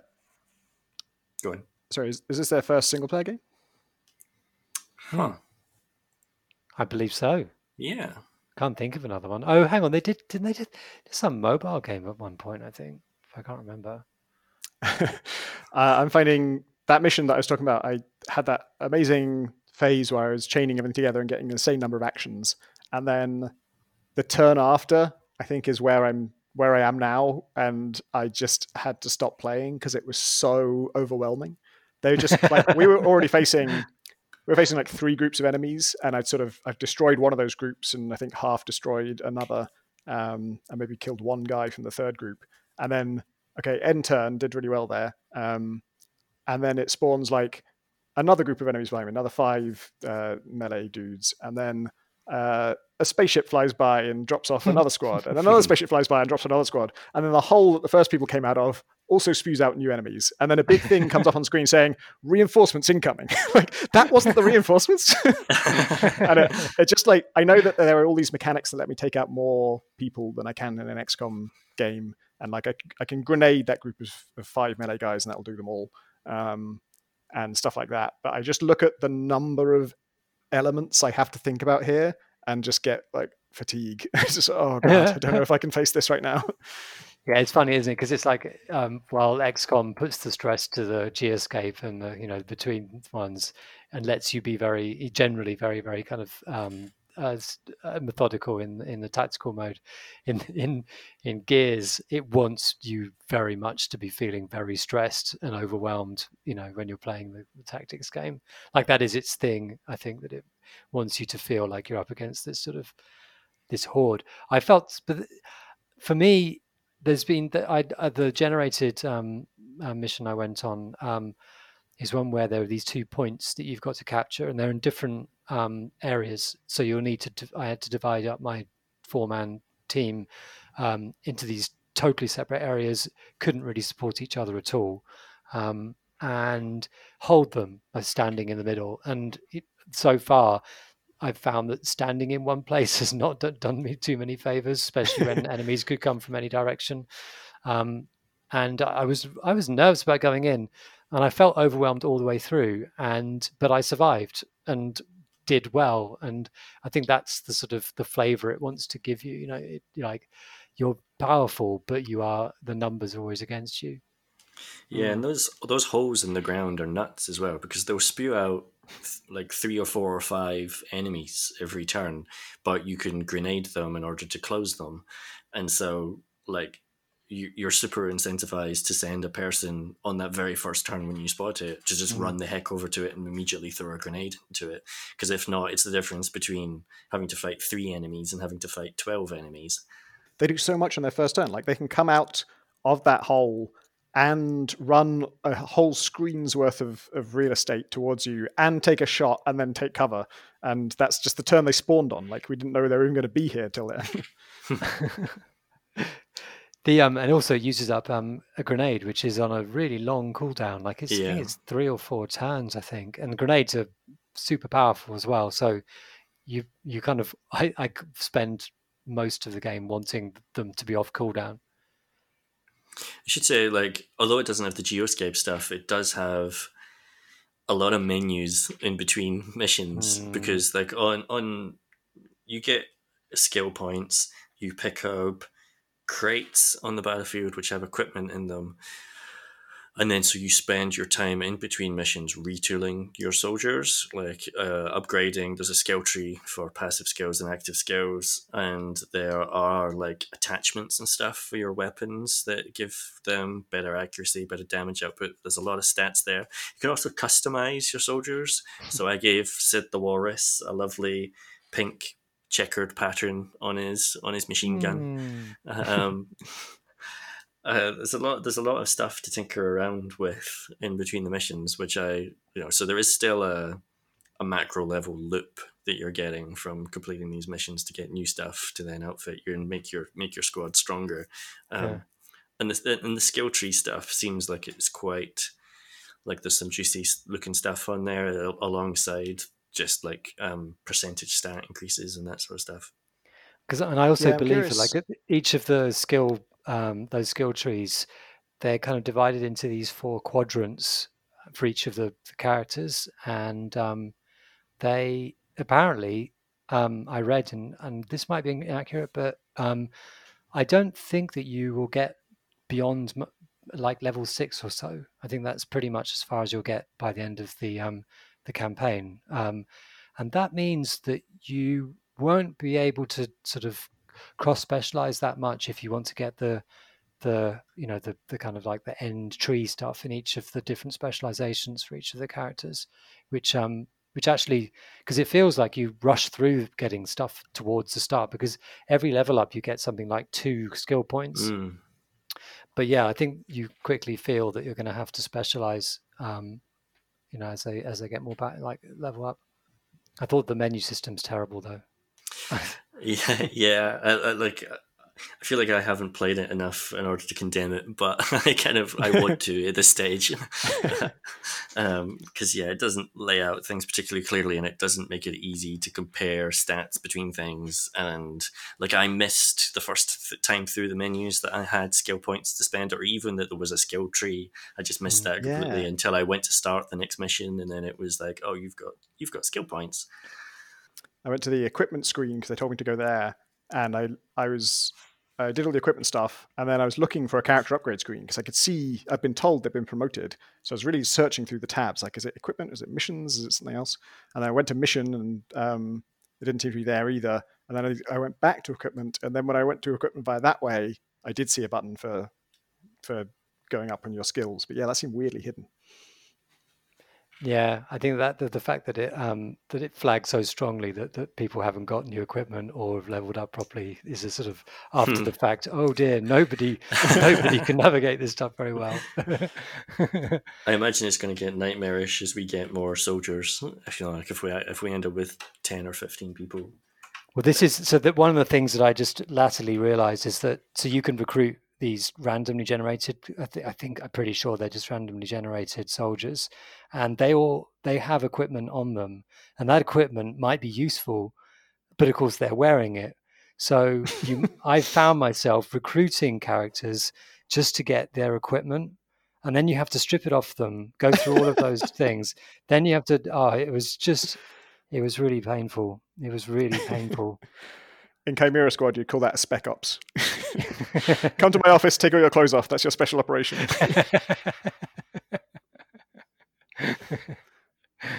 but yeah, I was um I've I've I've been enjoying it enormously. I think it's like I don't I don't know whether it'll have long term appeal. I wonder whether it's kind of really good for now and- but it doesn't have anything more up its sleeve. Like I think that's what you were kind of getting at with the kind of the between mission meta stuff, Graham. I Mm. don't know how much there is going on in that way. Yeah, I mean, I suspect I'll play it through once and then be done with it in, I don't know, however long it's going to take 20, 30 hours or whatever. Whereas obviously people play XCOM for 200 hours and then just want to keep going. I don't, I'm, I'm assuming it's not going to be that kind of game. Mm. Um, but I'm, I'm okay with that. Like, I'm less okay with the price, I think, because it's a 50 Yeah. game and that feels weird. But then at the same time, I can't criticize it for that too much because I didn't buy it for fifty pounds. I spent three pounds on Xbox Game Pass Hmm. uh, in order to get access to it.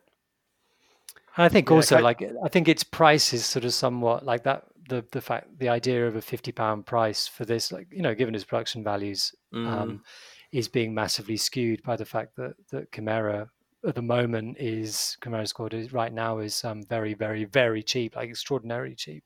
yeah. what have you been playing, Alex? I've just been playing these games. It's been tactics all the way down. Tactic Fest. Oh, and, and Animal Crossing, obviously. My daughter boxed me into my house by, by um, terraforming around it. Is she the primary resident? Uh, yes, she is. She has. no. She has extraordinary power, which we never voted on. So it's my daughter, my wife, and I playing, and um, yeah, she has has sweeping powers that my wife and I don't know why how she came in, into into them and what we can do about it. I think nothing. I think you're stuck. Like I have loads of friends in this position where their their kid was the first to play, and their kid is now the sole person who can make any progress at all or authorize anything. And in a lot of cases, their kid has lost interest in the game. So, uh, can, can you please play some more Animal Crossing? it's but uh, I I mean th- there have been lots of complaints about it um, about Animal Crossing not supporting more than one island on a machine. yeah, it's crazy. And, um, but uh, I couldn't. I you know obviously lots of people have different circumstances and so on and so on and so on. For me, I couldn't imagine playing it other way. Like the fact that that that our our island is extra alive because because my wife will do stuff in an evening and Hester will do something during the day and then I'll discover what they've been up to and have them send stuff to me and see what they're doing and like it's just it's mega it's so special. I mean it's been such a real joy to play over the last few weeks. It's just um it's been a perfect tonic. Awesome. I've um i got into the whole turnip market um, and uh, it was tense for a while there but i uh, once you know that the turnip exchange exists, that kind of takes the sting out of the the risk element. So there's just a site you can go to and just like people post their prices and it's it's super competitive. If there's someone has a good price, you've got to like apply to be in the queue to visit their island and it can take like an hour to get through that. Um, and I've never used it, but I because I know it's there, I I know that, you know, if I invest all of my money in turnips on Sunday, um, and I haven't seen a good price from any of my friends by Friday, uh, I'd probably go to crawling to the exchange and like, please take this off my hands. I'm in too deep. um, it hasn't come to that yet so far. And actually, I so I there was one um, one week where I just I had 250k in bells and I sunk it all into turnips. Just give me all the turnips I can afford because um, I'm sure I'll get a good price. And I did uh, like halfway through the week um, and made I think two million off that. Um, and then oh. and then of course you're kind of sorted because then next week 250k is about an inventory's worth of turnips. Like that's as many as you can carry. And so doing more than that is going to be a huge pain in the ass. It's going to be multiple trips to buy and multiple trips to sell. Uh, and if you're if you're you know queuing up to join someone's island having to do that twice just seems like hell to me. So i'm never really going to spend more than that on turnips. So the next week I have two million in the bank. I spend, you know, an eighth of it on turnips, and now I can make another two million off that if the price is good. But if I don't, I could throw it all away and I'll be basically be fine. and probably not coincidentally, I have stopped playing Animal Crossing. oh no! I just I had all, I had all these things I needed to solve. Like I was I'm trying to build this bridge because it would look really pretty going over this waterfall. I want to move my house so I can make this nice line of fruit trees that goes to it because it's all misaligned at the moment. I want to uh, pay for this person to move their house and upgrade this and buy this nice bit of furniture or whatever and then I just did it all in like you know two days after getting that money, and now I have nothing left to look forward to. and it's just like, well, I've achieved everything. I'm rich, and it's all fine. And so I've kind of lost my impetus to play now. I'm probably playing wrong. yeah, I um, i I've made a very very I've made a graph for the the um the family the family turnip market prices. it has um it has a you know glow you know sort of historical average. It's, it's full graphs, two graphs, one for the week, uh, one for the for the historical record. Um, yeah, it's it's totally useless, but it's really good. So we're kind of like checking every twice a day. But the um, our yeah, last week I on the turnip market I managed to uh, I didn't realize what time it was. Like the the, the price just plummeted. Like it, we bought it something like eighty, and it ended up being at forty on um, on the Saturday. Saturday. Oof. And so, and I was just, and then it got to nine fifty. No, nine fifty five. Um, on I didn't realize we were watching TV, and then the TV show ended. Check the time. Oh God, I've got five minutes to sell my five minutes to sell the turnips. And so I logged in, and that was the day on which um, what happened? Uh, an advance had been made. Yeah, it was an upgrade of some sort. No, KK Slider was in town. Fucking KK Slider was in town. so I logged in, and it subjected me to his entire song with the credits. and I'm there, and I'm looking at the thing. Got two minutes left, one minute left and he finally finishes, and then um, Hester had bought something, or done something that then like uh, Nook came up and told me oh about the the edit island editor thing. So he was giving me a demo of that and like 30 seconds left. Like i stopped. I ran to the shop. It's closed. God damn it. This is just no you know i've lost everything. This is like a hundred grand of, of, um, of, um, of turnips. what, what happens to the do the turnips spoil? Like they they spoil. But so so I thought, okay, right, and it's stu- in in retrospect is stupid. I time traveled. I thought this is fair enough. It's not my fault that KK Slider did a concert for me when I wasn't. I did not pay for this. This is not. I don't want to go to your concert tonight, KK. I'm busy.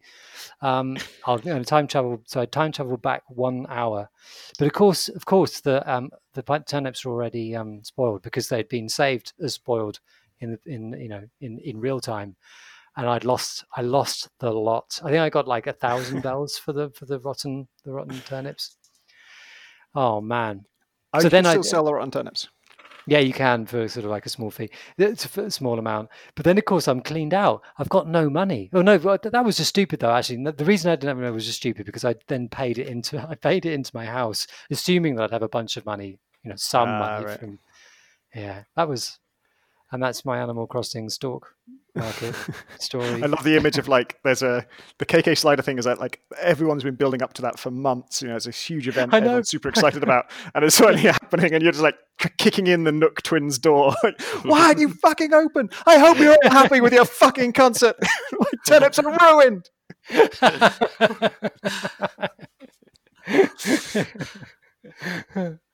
yeah, that's exactly how it played out. Shall we do questions from questions? Hey, let's do that.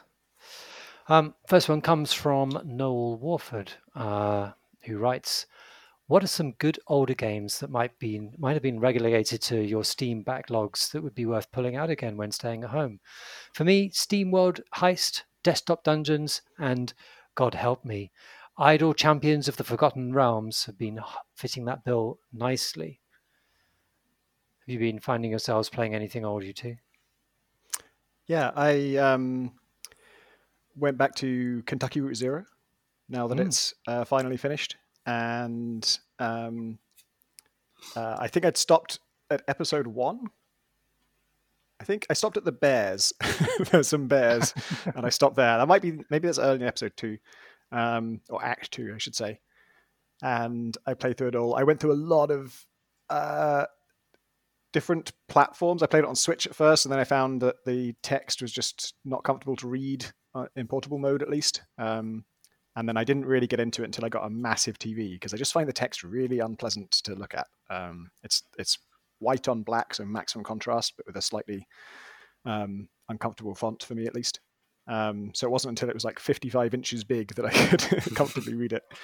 And then it's a gorgeous, like, um, uh, series of uh, surreal images and um, just lovely scenes and uh, beautifully staged um, things. And every time there's a song in it, like a proper song with singing, um, is just sublime. Uh, they're all really, really good and really well used, and just like create these perfect moments.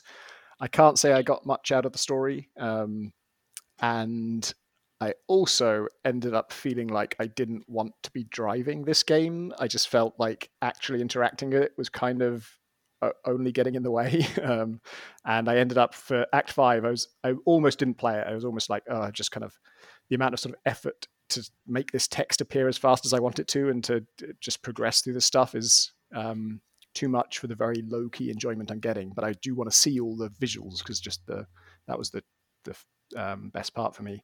And so I just watched the last act on YouTube, which I know is sacrilege for the, the people who love Kentucky Route Zero, because you, you do choose, you don't make sort of branching choices, but you choose how you basically write help write the narrative by choosing what what is said. And often it's not things that your character is saying, you're actually deciding what happens by just picking a description of what happens. Um, but I'd never really cared that much. It was always like, eh, I'll just say this one, I guess. um, so I'm perfectly happy for someone else to make those choices. And actually, the person I watched, I think their name was Skipper on YouTube. Um, and I'll get the link for the show notes. But uh, I really enjoyed watching them play it because they're way more into it than I was. And so, kind of like I've talked about Christopher Odd in the past, who sort of gets more out of games than I do. And so it's great to watch him. Uh, this guy does too. And he was noticing, like, you know, a symbol on the floor in Act Five is a reference to a thing that happened in Act One. And they're talking about the neighbors. I'd never heard that term before, but apparently I had because it's been mentioned a bunch of times and he remembers, but I don't. Um, And yeah, he just made way more sense of it than I ever would. And also, he did all the interactive stuff, which I don't really care about. and uh, I got to see some really beautiful moments from that act. I ended up kind of thinking I should have just watched this whole game on YouTube. um, it's it's not the game that I like. I keep having grand ambitions. Basically, hey, it's lockdown. I'm gonna I'm gonna make more effort to play games with other people. I'm gonna play Hunt with Marsh, which we did once and then never again. um, I'm going to play Sea of Thieves with people, which I've managed to do once and then never again. Um, the only thing that's actually stuck in this, um, I'm a massive cliche, but it's Spelunky, the Spelunky Daily, hmm. which I haven't played Spelunky probably since I was last on the podcast, like properly four years ago or whatever. Like it just hasn't been a thing I've even had installed but it's been really nice going back to the daily. And it turns out there are a couple of people that are still doing the daily every day. Paul Dean, um, oh, games oh, yeah. journalist, he's, he still turns out he does, still does the Spelunky daily every single day. He's just on the scoreboard.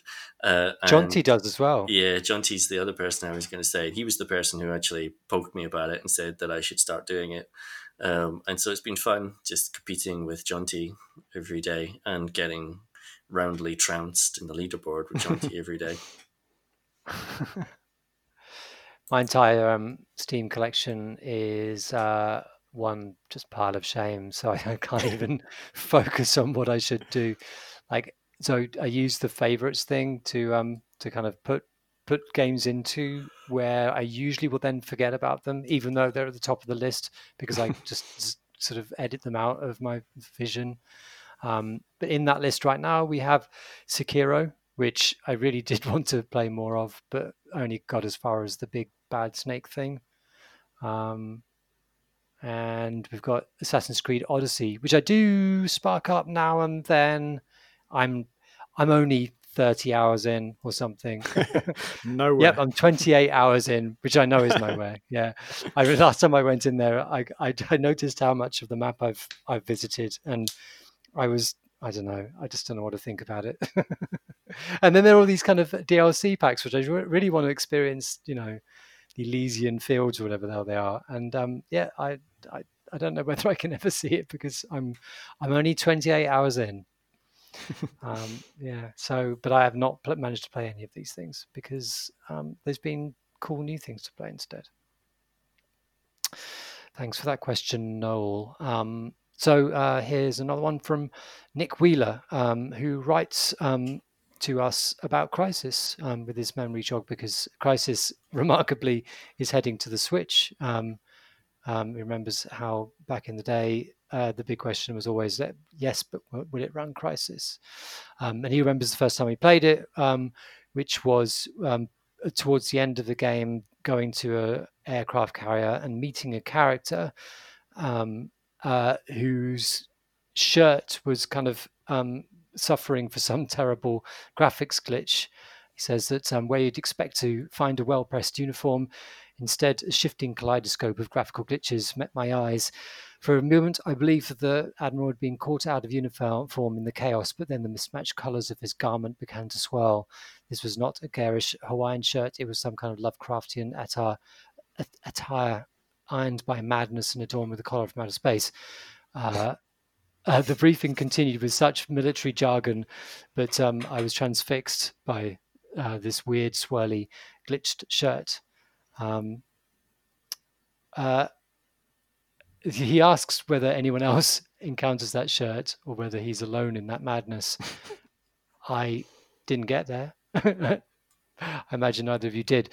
But then, secondly, asked, What's the most memorable glitch that you've ever encountered in the game that's had absolutely no impact on gameplay? I had uh, a thing with an Oblivion DLC. Um, it was the Knights of the Nine, and you sort of became, as always in an Elder Scrolls game, you became their lord and god um, and led them into battle and stuff within about five minutes.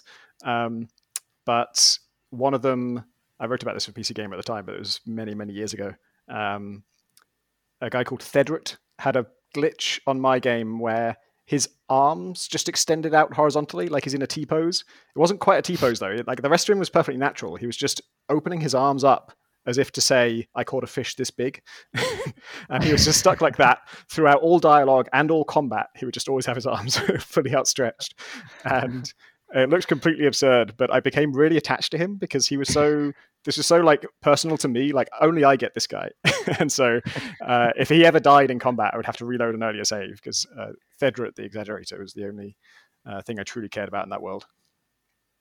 and he persisted between saves, Yeah, between sessions. wow, that's a good one. And he was perfectly um, capable in combat.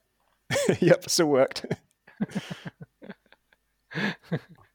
I tend to find that um the the the, the glitches are forever and definitely definitely um uh, impact on the game itself.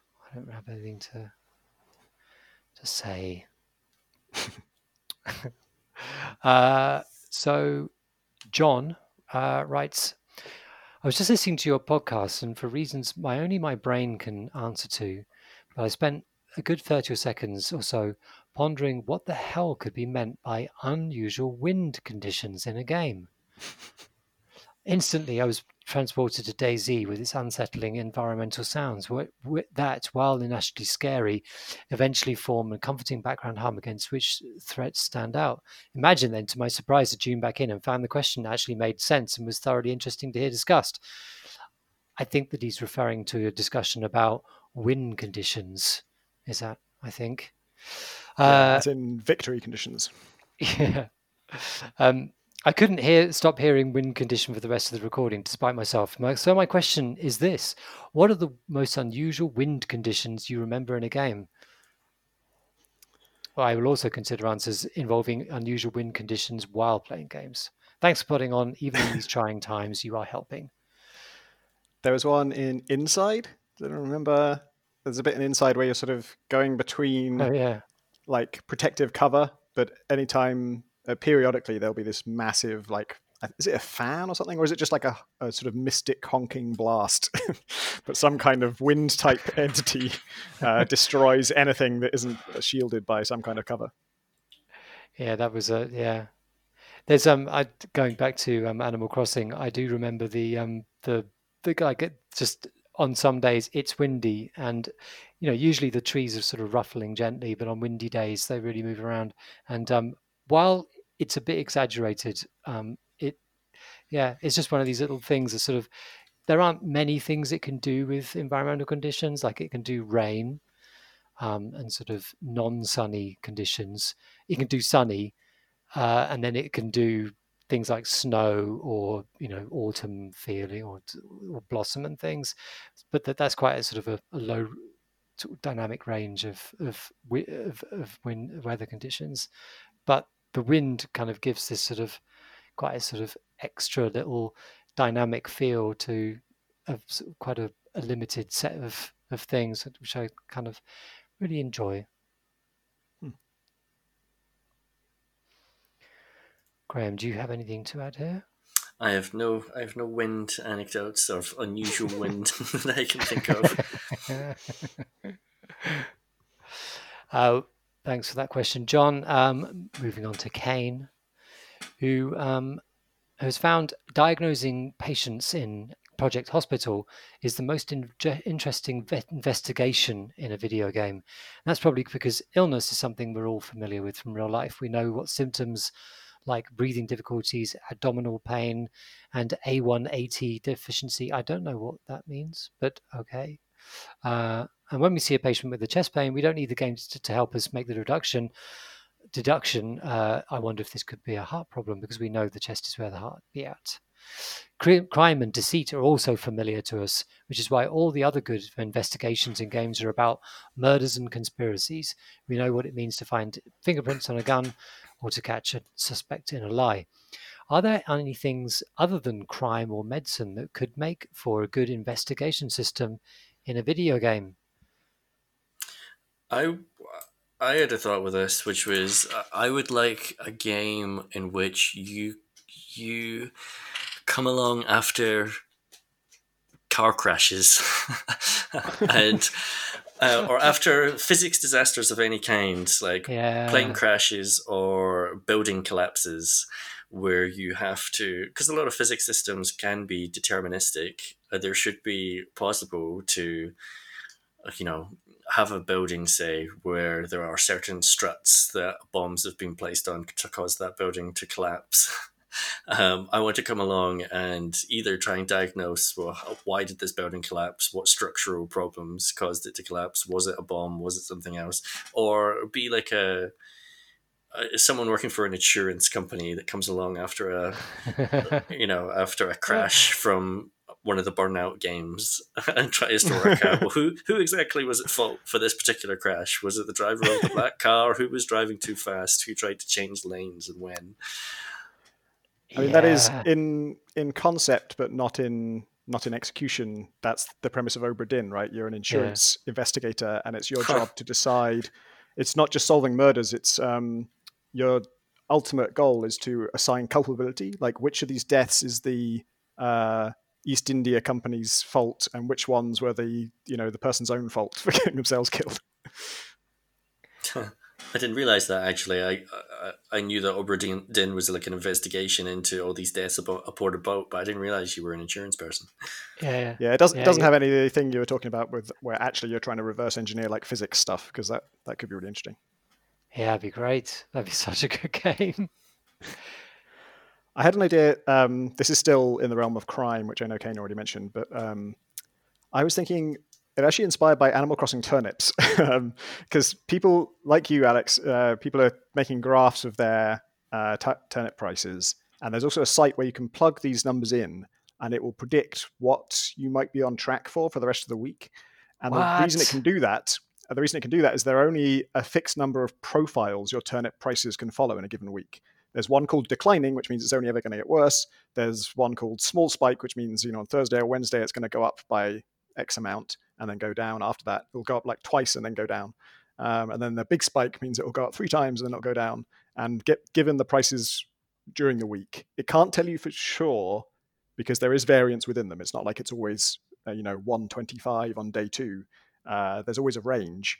But as you get more information, it can narrow that down and it can rule out, okay, you're definitely not in a declining pattern. You're definitely not in a small spike pattern. So you might be in a big spike pattern or you might be in this other one. And so it'll give you a percentage chance of which thing you're in given the prices you've seen. And that's obviously um, that's kind of interesting in itself, but it's a bit of a weird abstract thing. It's only because of the game the game is coded that way that you can do this. But it made me think I would love a game where I am trying to profile an AI um, I think maybe in like an RTS type context, so maybe this isn't a crime thing. Um, but I would love to be playing against an AI and look at their moves and think, all right, given that they've gone for that control point and they didn't defend this one and they seem to be going this, there's only two different AI profiles it could be. It's either greedy or it's turtling. And if it's turtling, I know what their next move is going to be. So I'll try, I'll test them out. I'll see like if I attack here, do they build a turret? And if they build a turret, I know, okay, for sure it's turtling. And now that I know their AI profile, I can predict them and like get the better of them. I think something like that would be kind of cool, where like the the limitations of the AI are a something feature. the game is not not hiding from and not trying to disguise. It's saying like, mm. okay, our AIs are limited, but there's ten of them, and you've got to figure out which one we're using in this particular scenario. And once you do, then you can really uh, beat it. Final question, actually, um, is quite neatly uh, it goes back to the Nips. Um, this is from Sieg Bretling, who uh, writes to us to say, Hi, I hope you and your listeners are well. I offer as a tribute a question What games have mechanics that keep the user inside the intended game loop?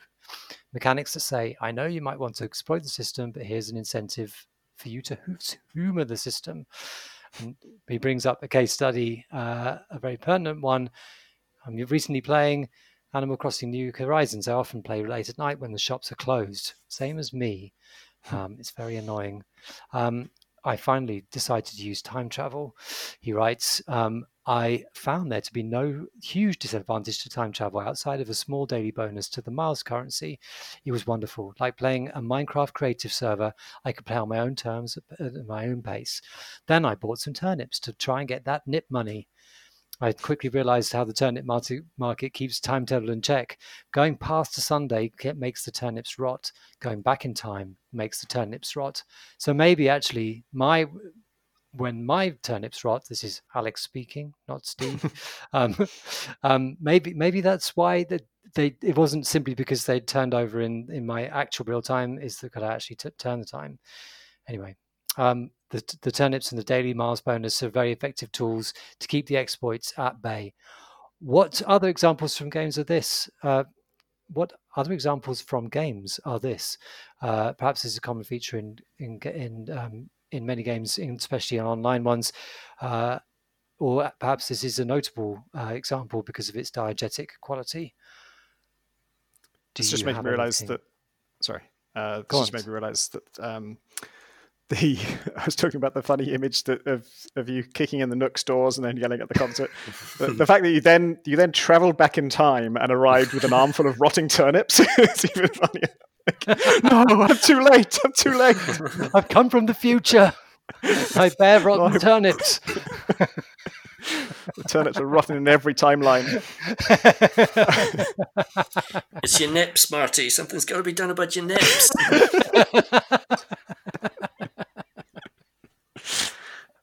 um, I, I, this doesn't feel ex- like exactly what uh, the questioner is asking for, but it did remind me of a thing of anti-exploits, and the, the one that always made me laugh was the um, uh, one in Half Life 2 where they realized speedrunners were going too fast by bunny hopping. So every time you hmm. jump, if you were already going pretty fast, there was some way it would sort of endlessly accelerate you. So as long as you kept bunny hopping correctly, you'd keep gaining speed. And the way they tried to solve that was to add a little bit of a backward force on you when you land to counteract that. And then speedrunners realized they could just turn around 180. And then now this thing that was supposed to stop them from going so fast would actually accelerate them. Because as long as you're not facing the way you're going, it will make you go in that direction even faster. Yeah, that's such a good one. That's led to all kinds of kind of issues and sort of weirdnesses with the engine ever since for games like which have inherited parts of its sort of, you know, like I don't know, was there something about Titanfall because it because it was built fundamentally on source that it had to get around that and those these things in some way? I vaguely remember because they were just coded so deeply into the game. um, I just I thought of a, another example, also from Animal Crossing, but the earlier ones. Um, there's a character called Mr. Resetti um, who is a very angry mole, um, who would, if you didn't save your game um, in the last session, he'd pop up outside your house when you came out of it and just berate you with this incredibly long dialogue where he would just tell you off for what you did uh, and threaten you threaten that he'd take away the game, threaten that nothing would work. he would, and he would keep you talking. His purpose was basically to annoy you by just not stopping talking and oh, worrying you slightly. At some point, you would know that it, was all empty, empty threats. But um, but um, but but the, the the real punishment was the fact that he would just go on and on and on, because at that point, um, presumably when you when you loaded a save, it would put a little check on your existing save to say a new game has been started, but it wouldn't. But the save process was quite long, and you'd have to do it at the end of every session, and like it would be enacted by you'd you'd have to go to bed, and that would be the thing that initiated the end of your game.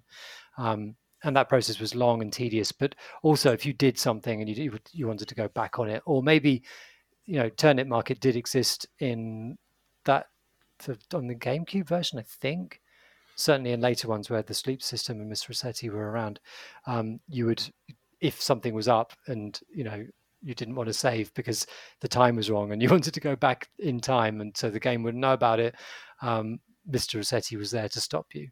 So like, I think was his maybe, name, sorry, was his name Mr. Because he was about resetting the game? Yeah. yes, that's exactly why.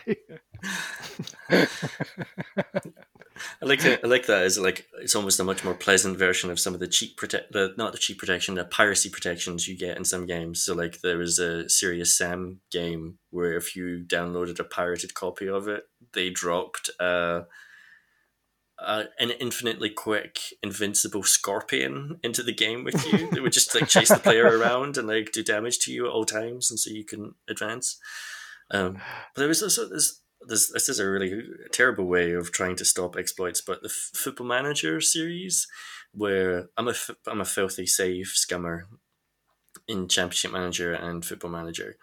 Um, but at some point during that series history, they started trying to clamp down on that stuff by making it harder for you to quit the game without saving. Um, but then what they did after that was they introduced cheats, which you had to pay real money to activate.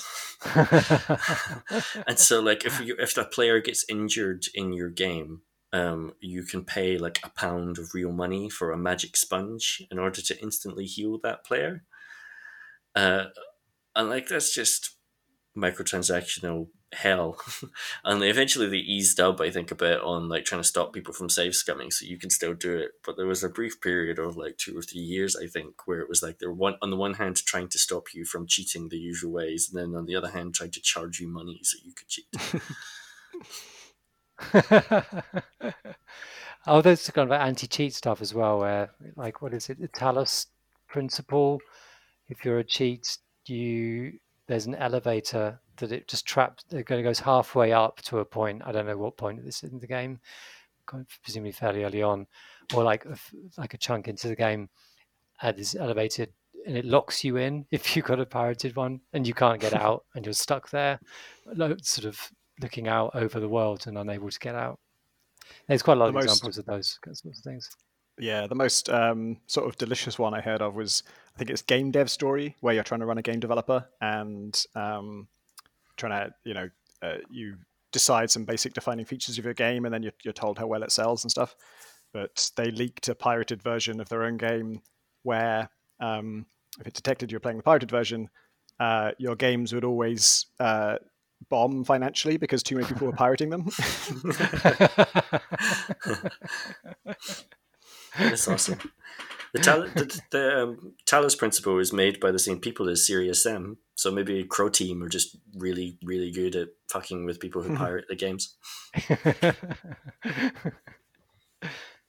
and that's all the questions we have for this week. Um, it remains for me to say uh, you can follow us on Twitter at twitter.com slash Crate and Crowbar. you, can, you can follow us.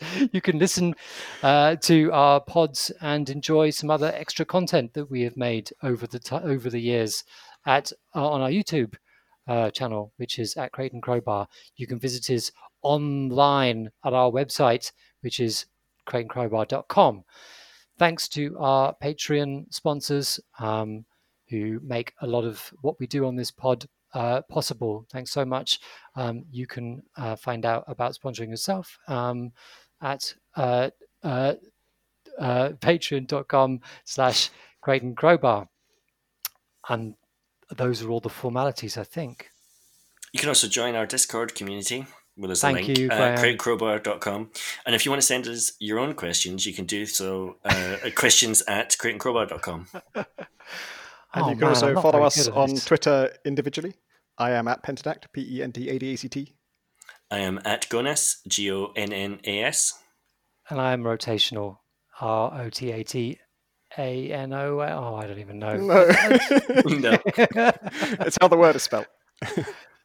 Regardless, Thanks for Thanks listening, listening everybody. everybody.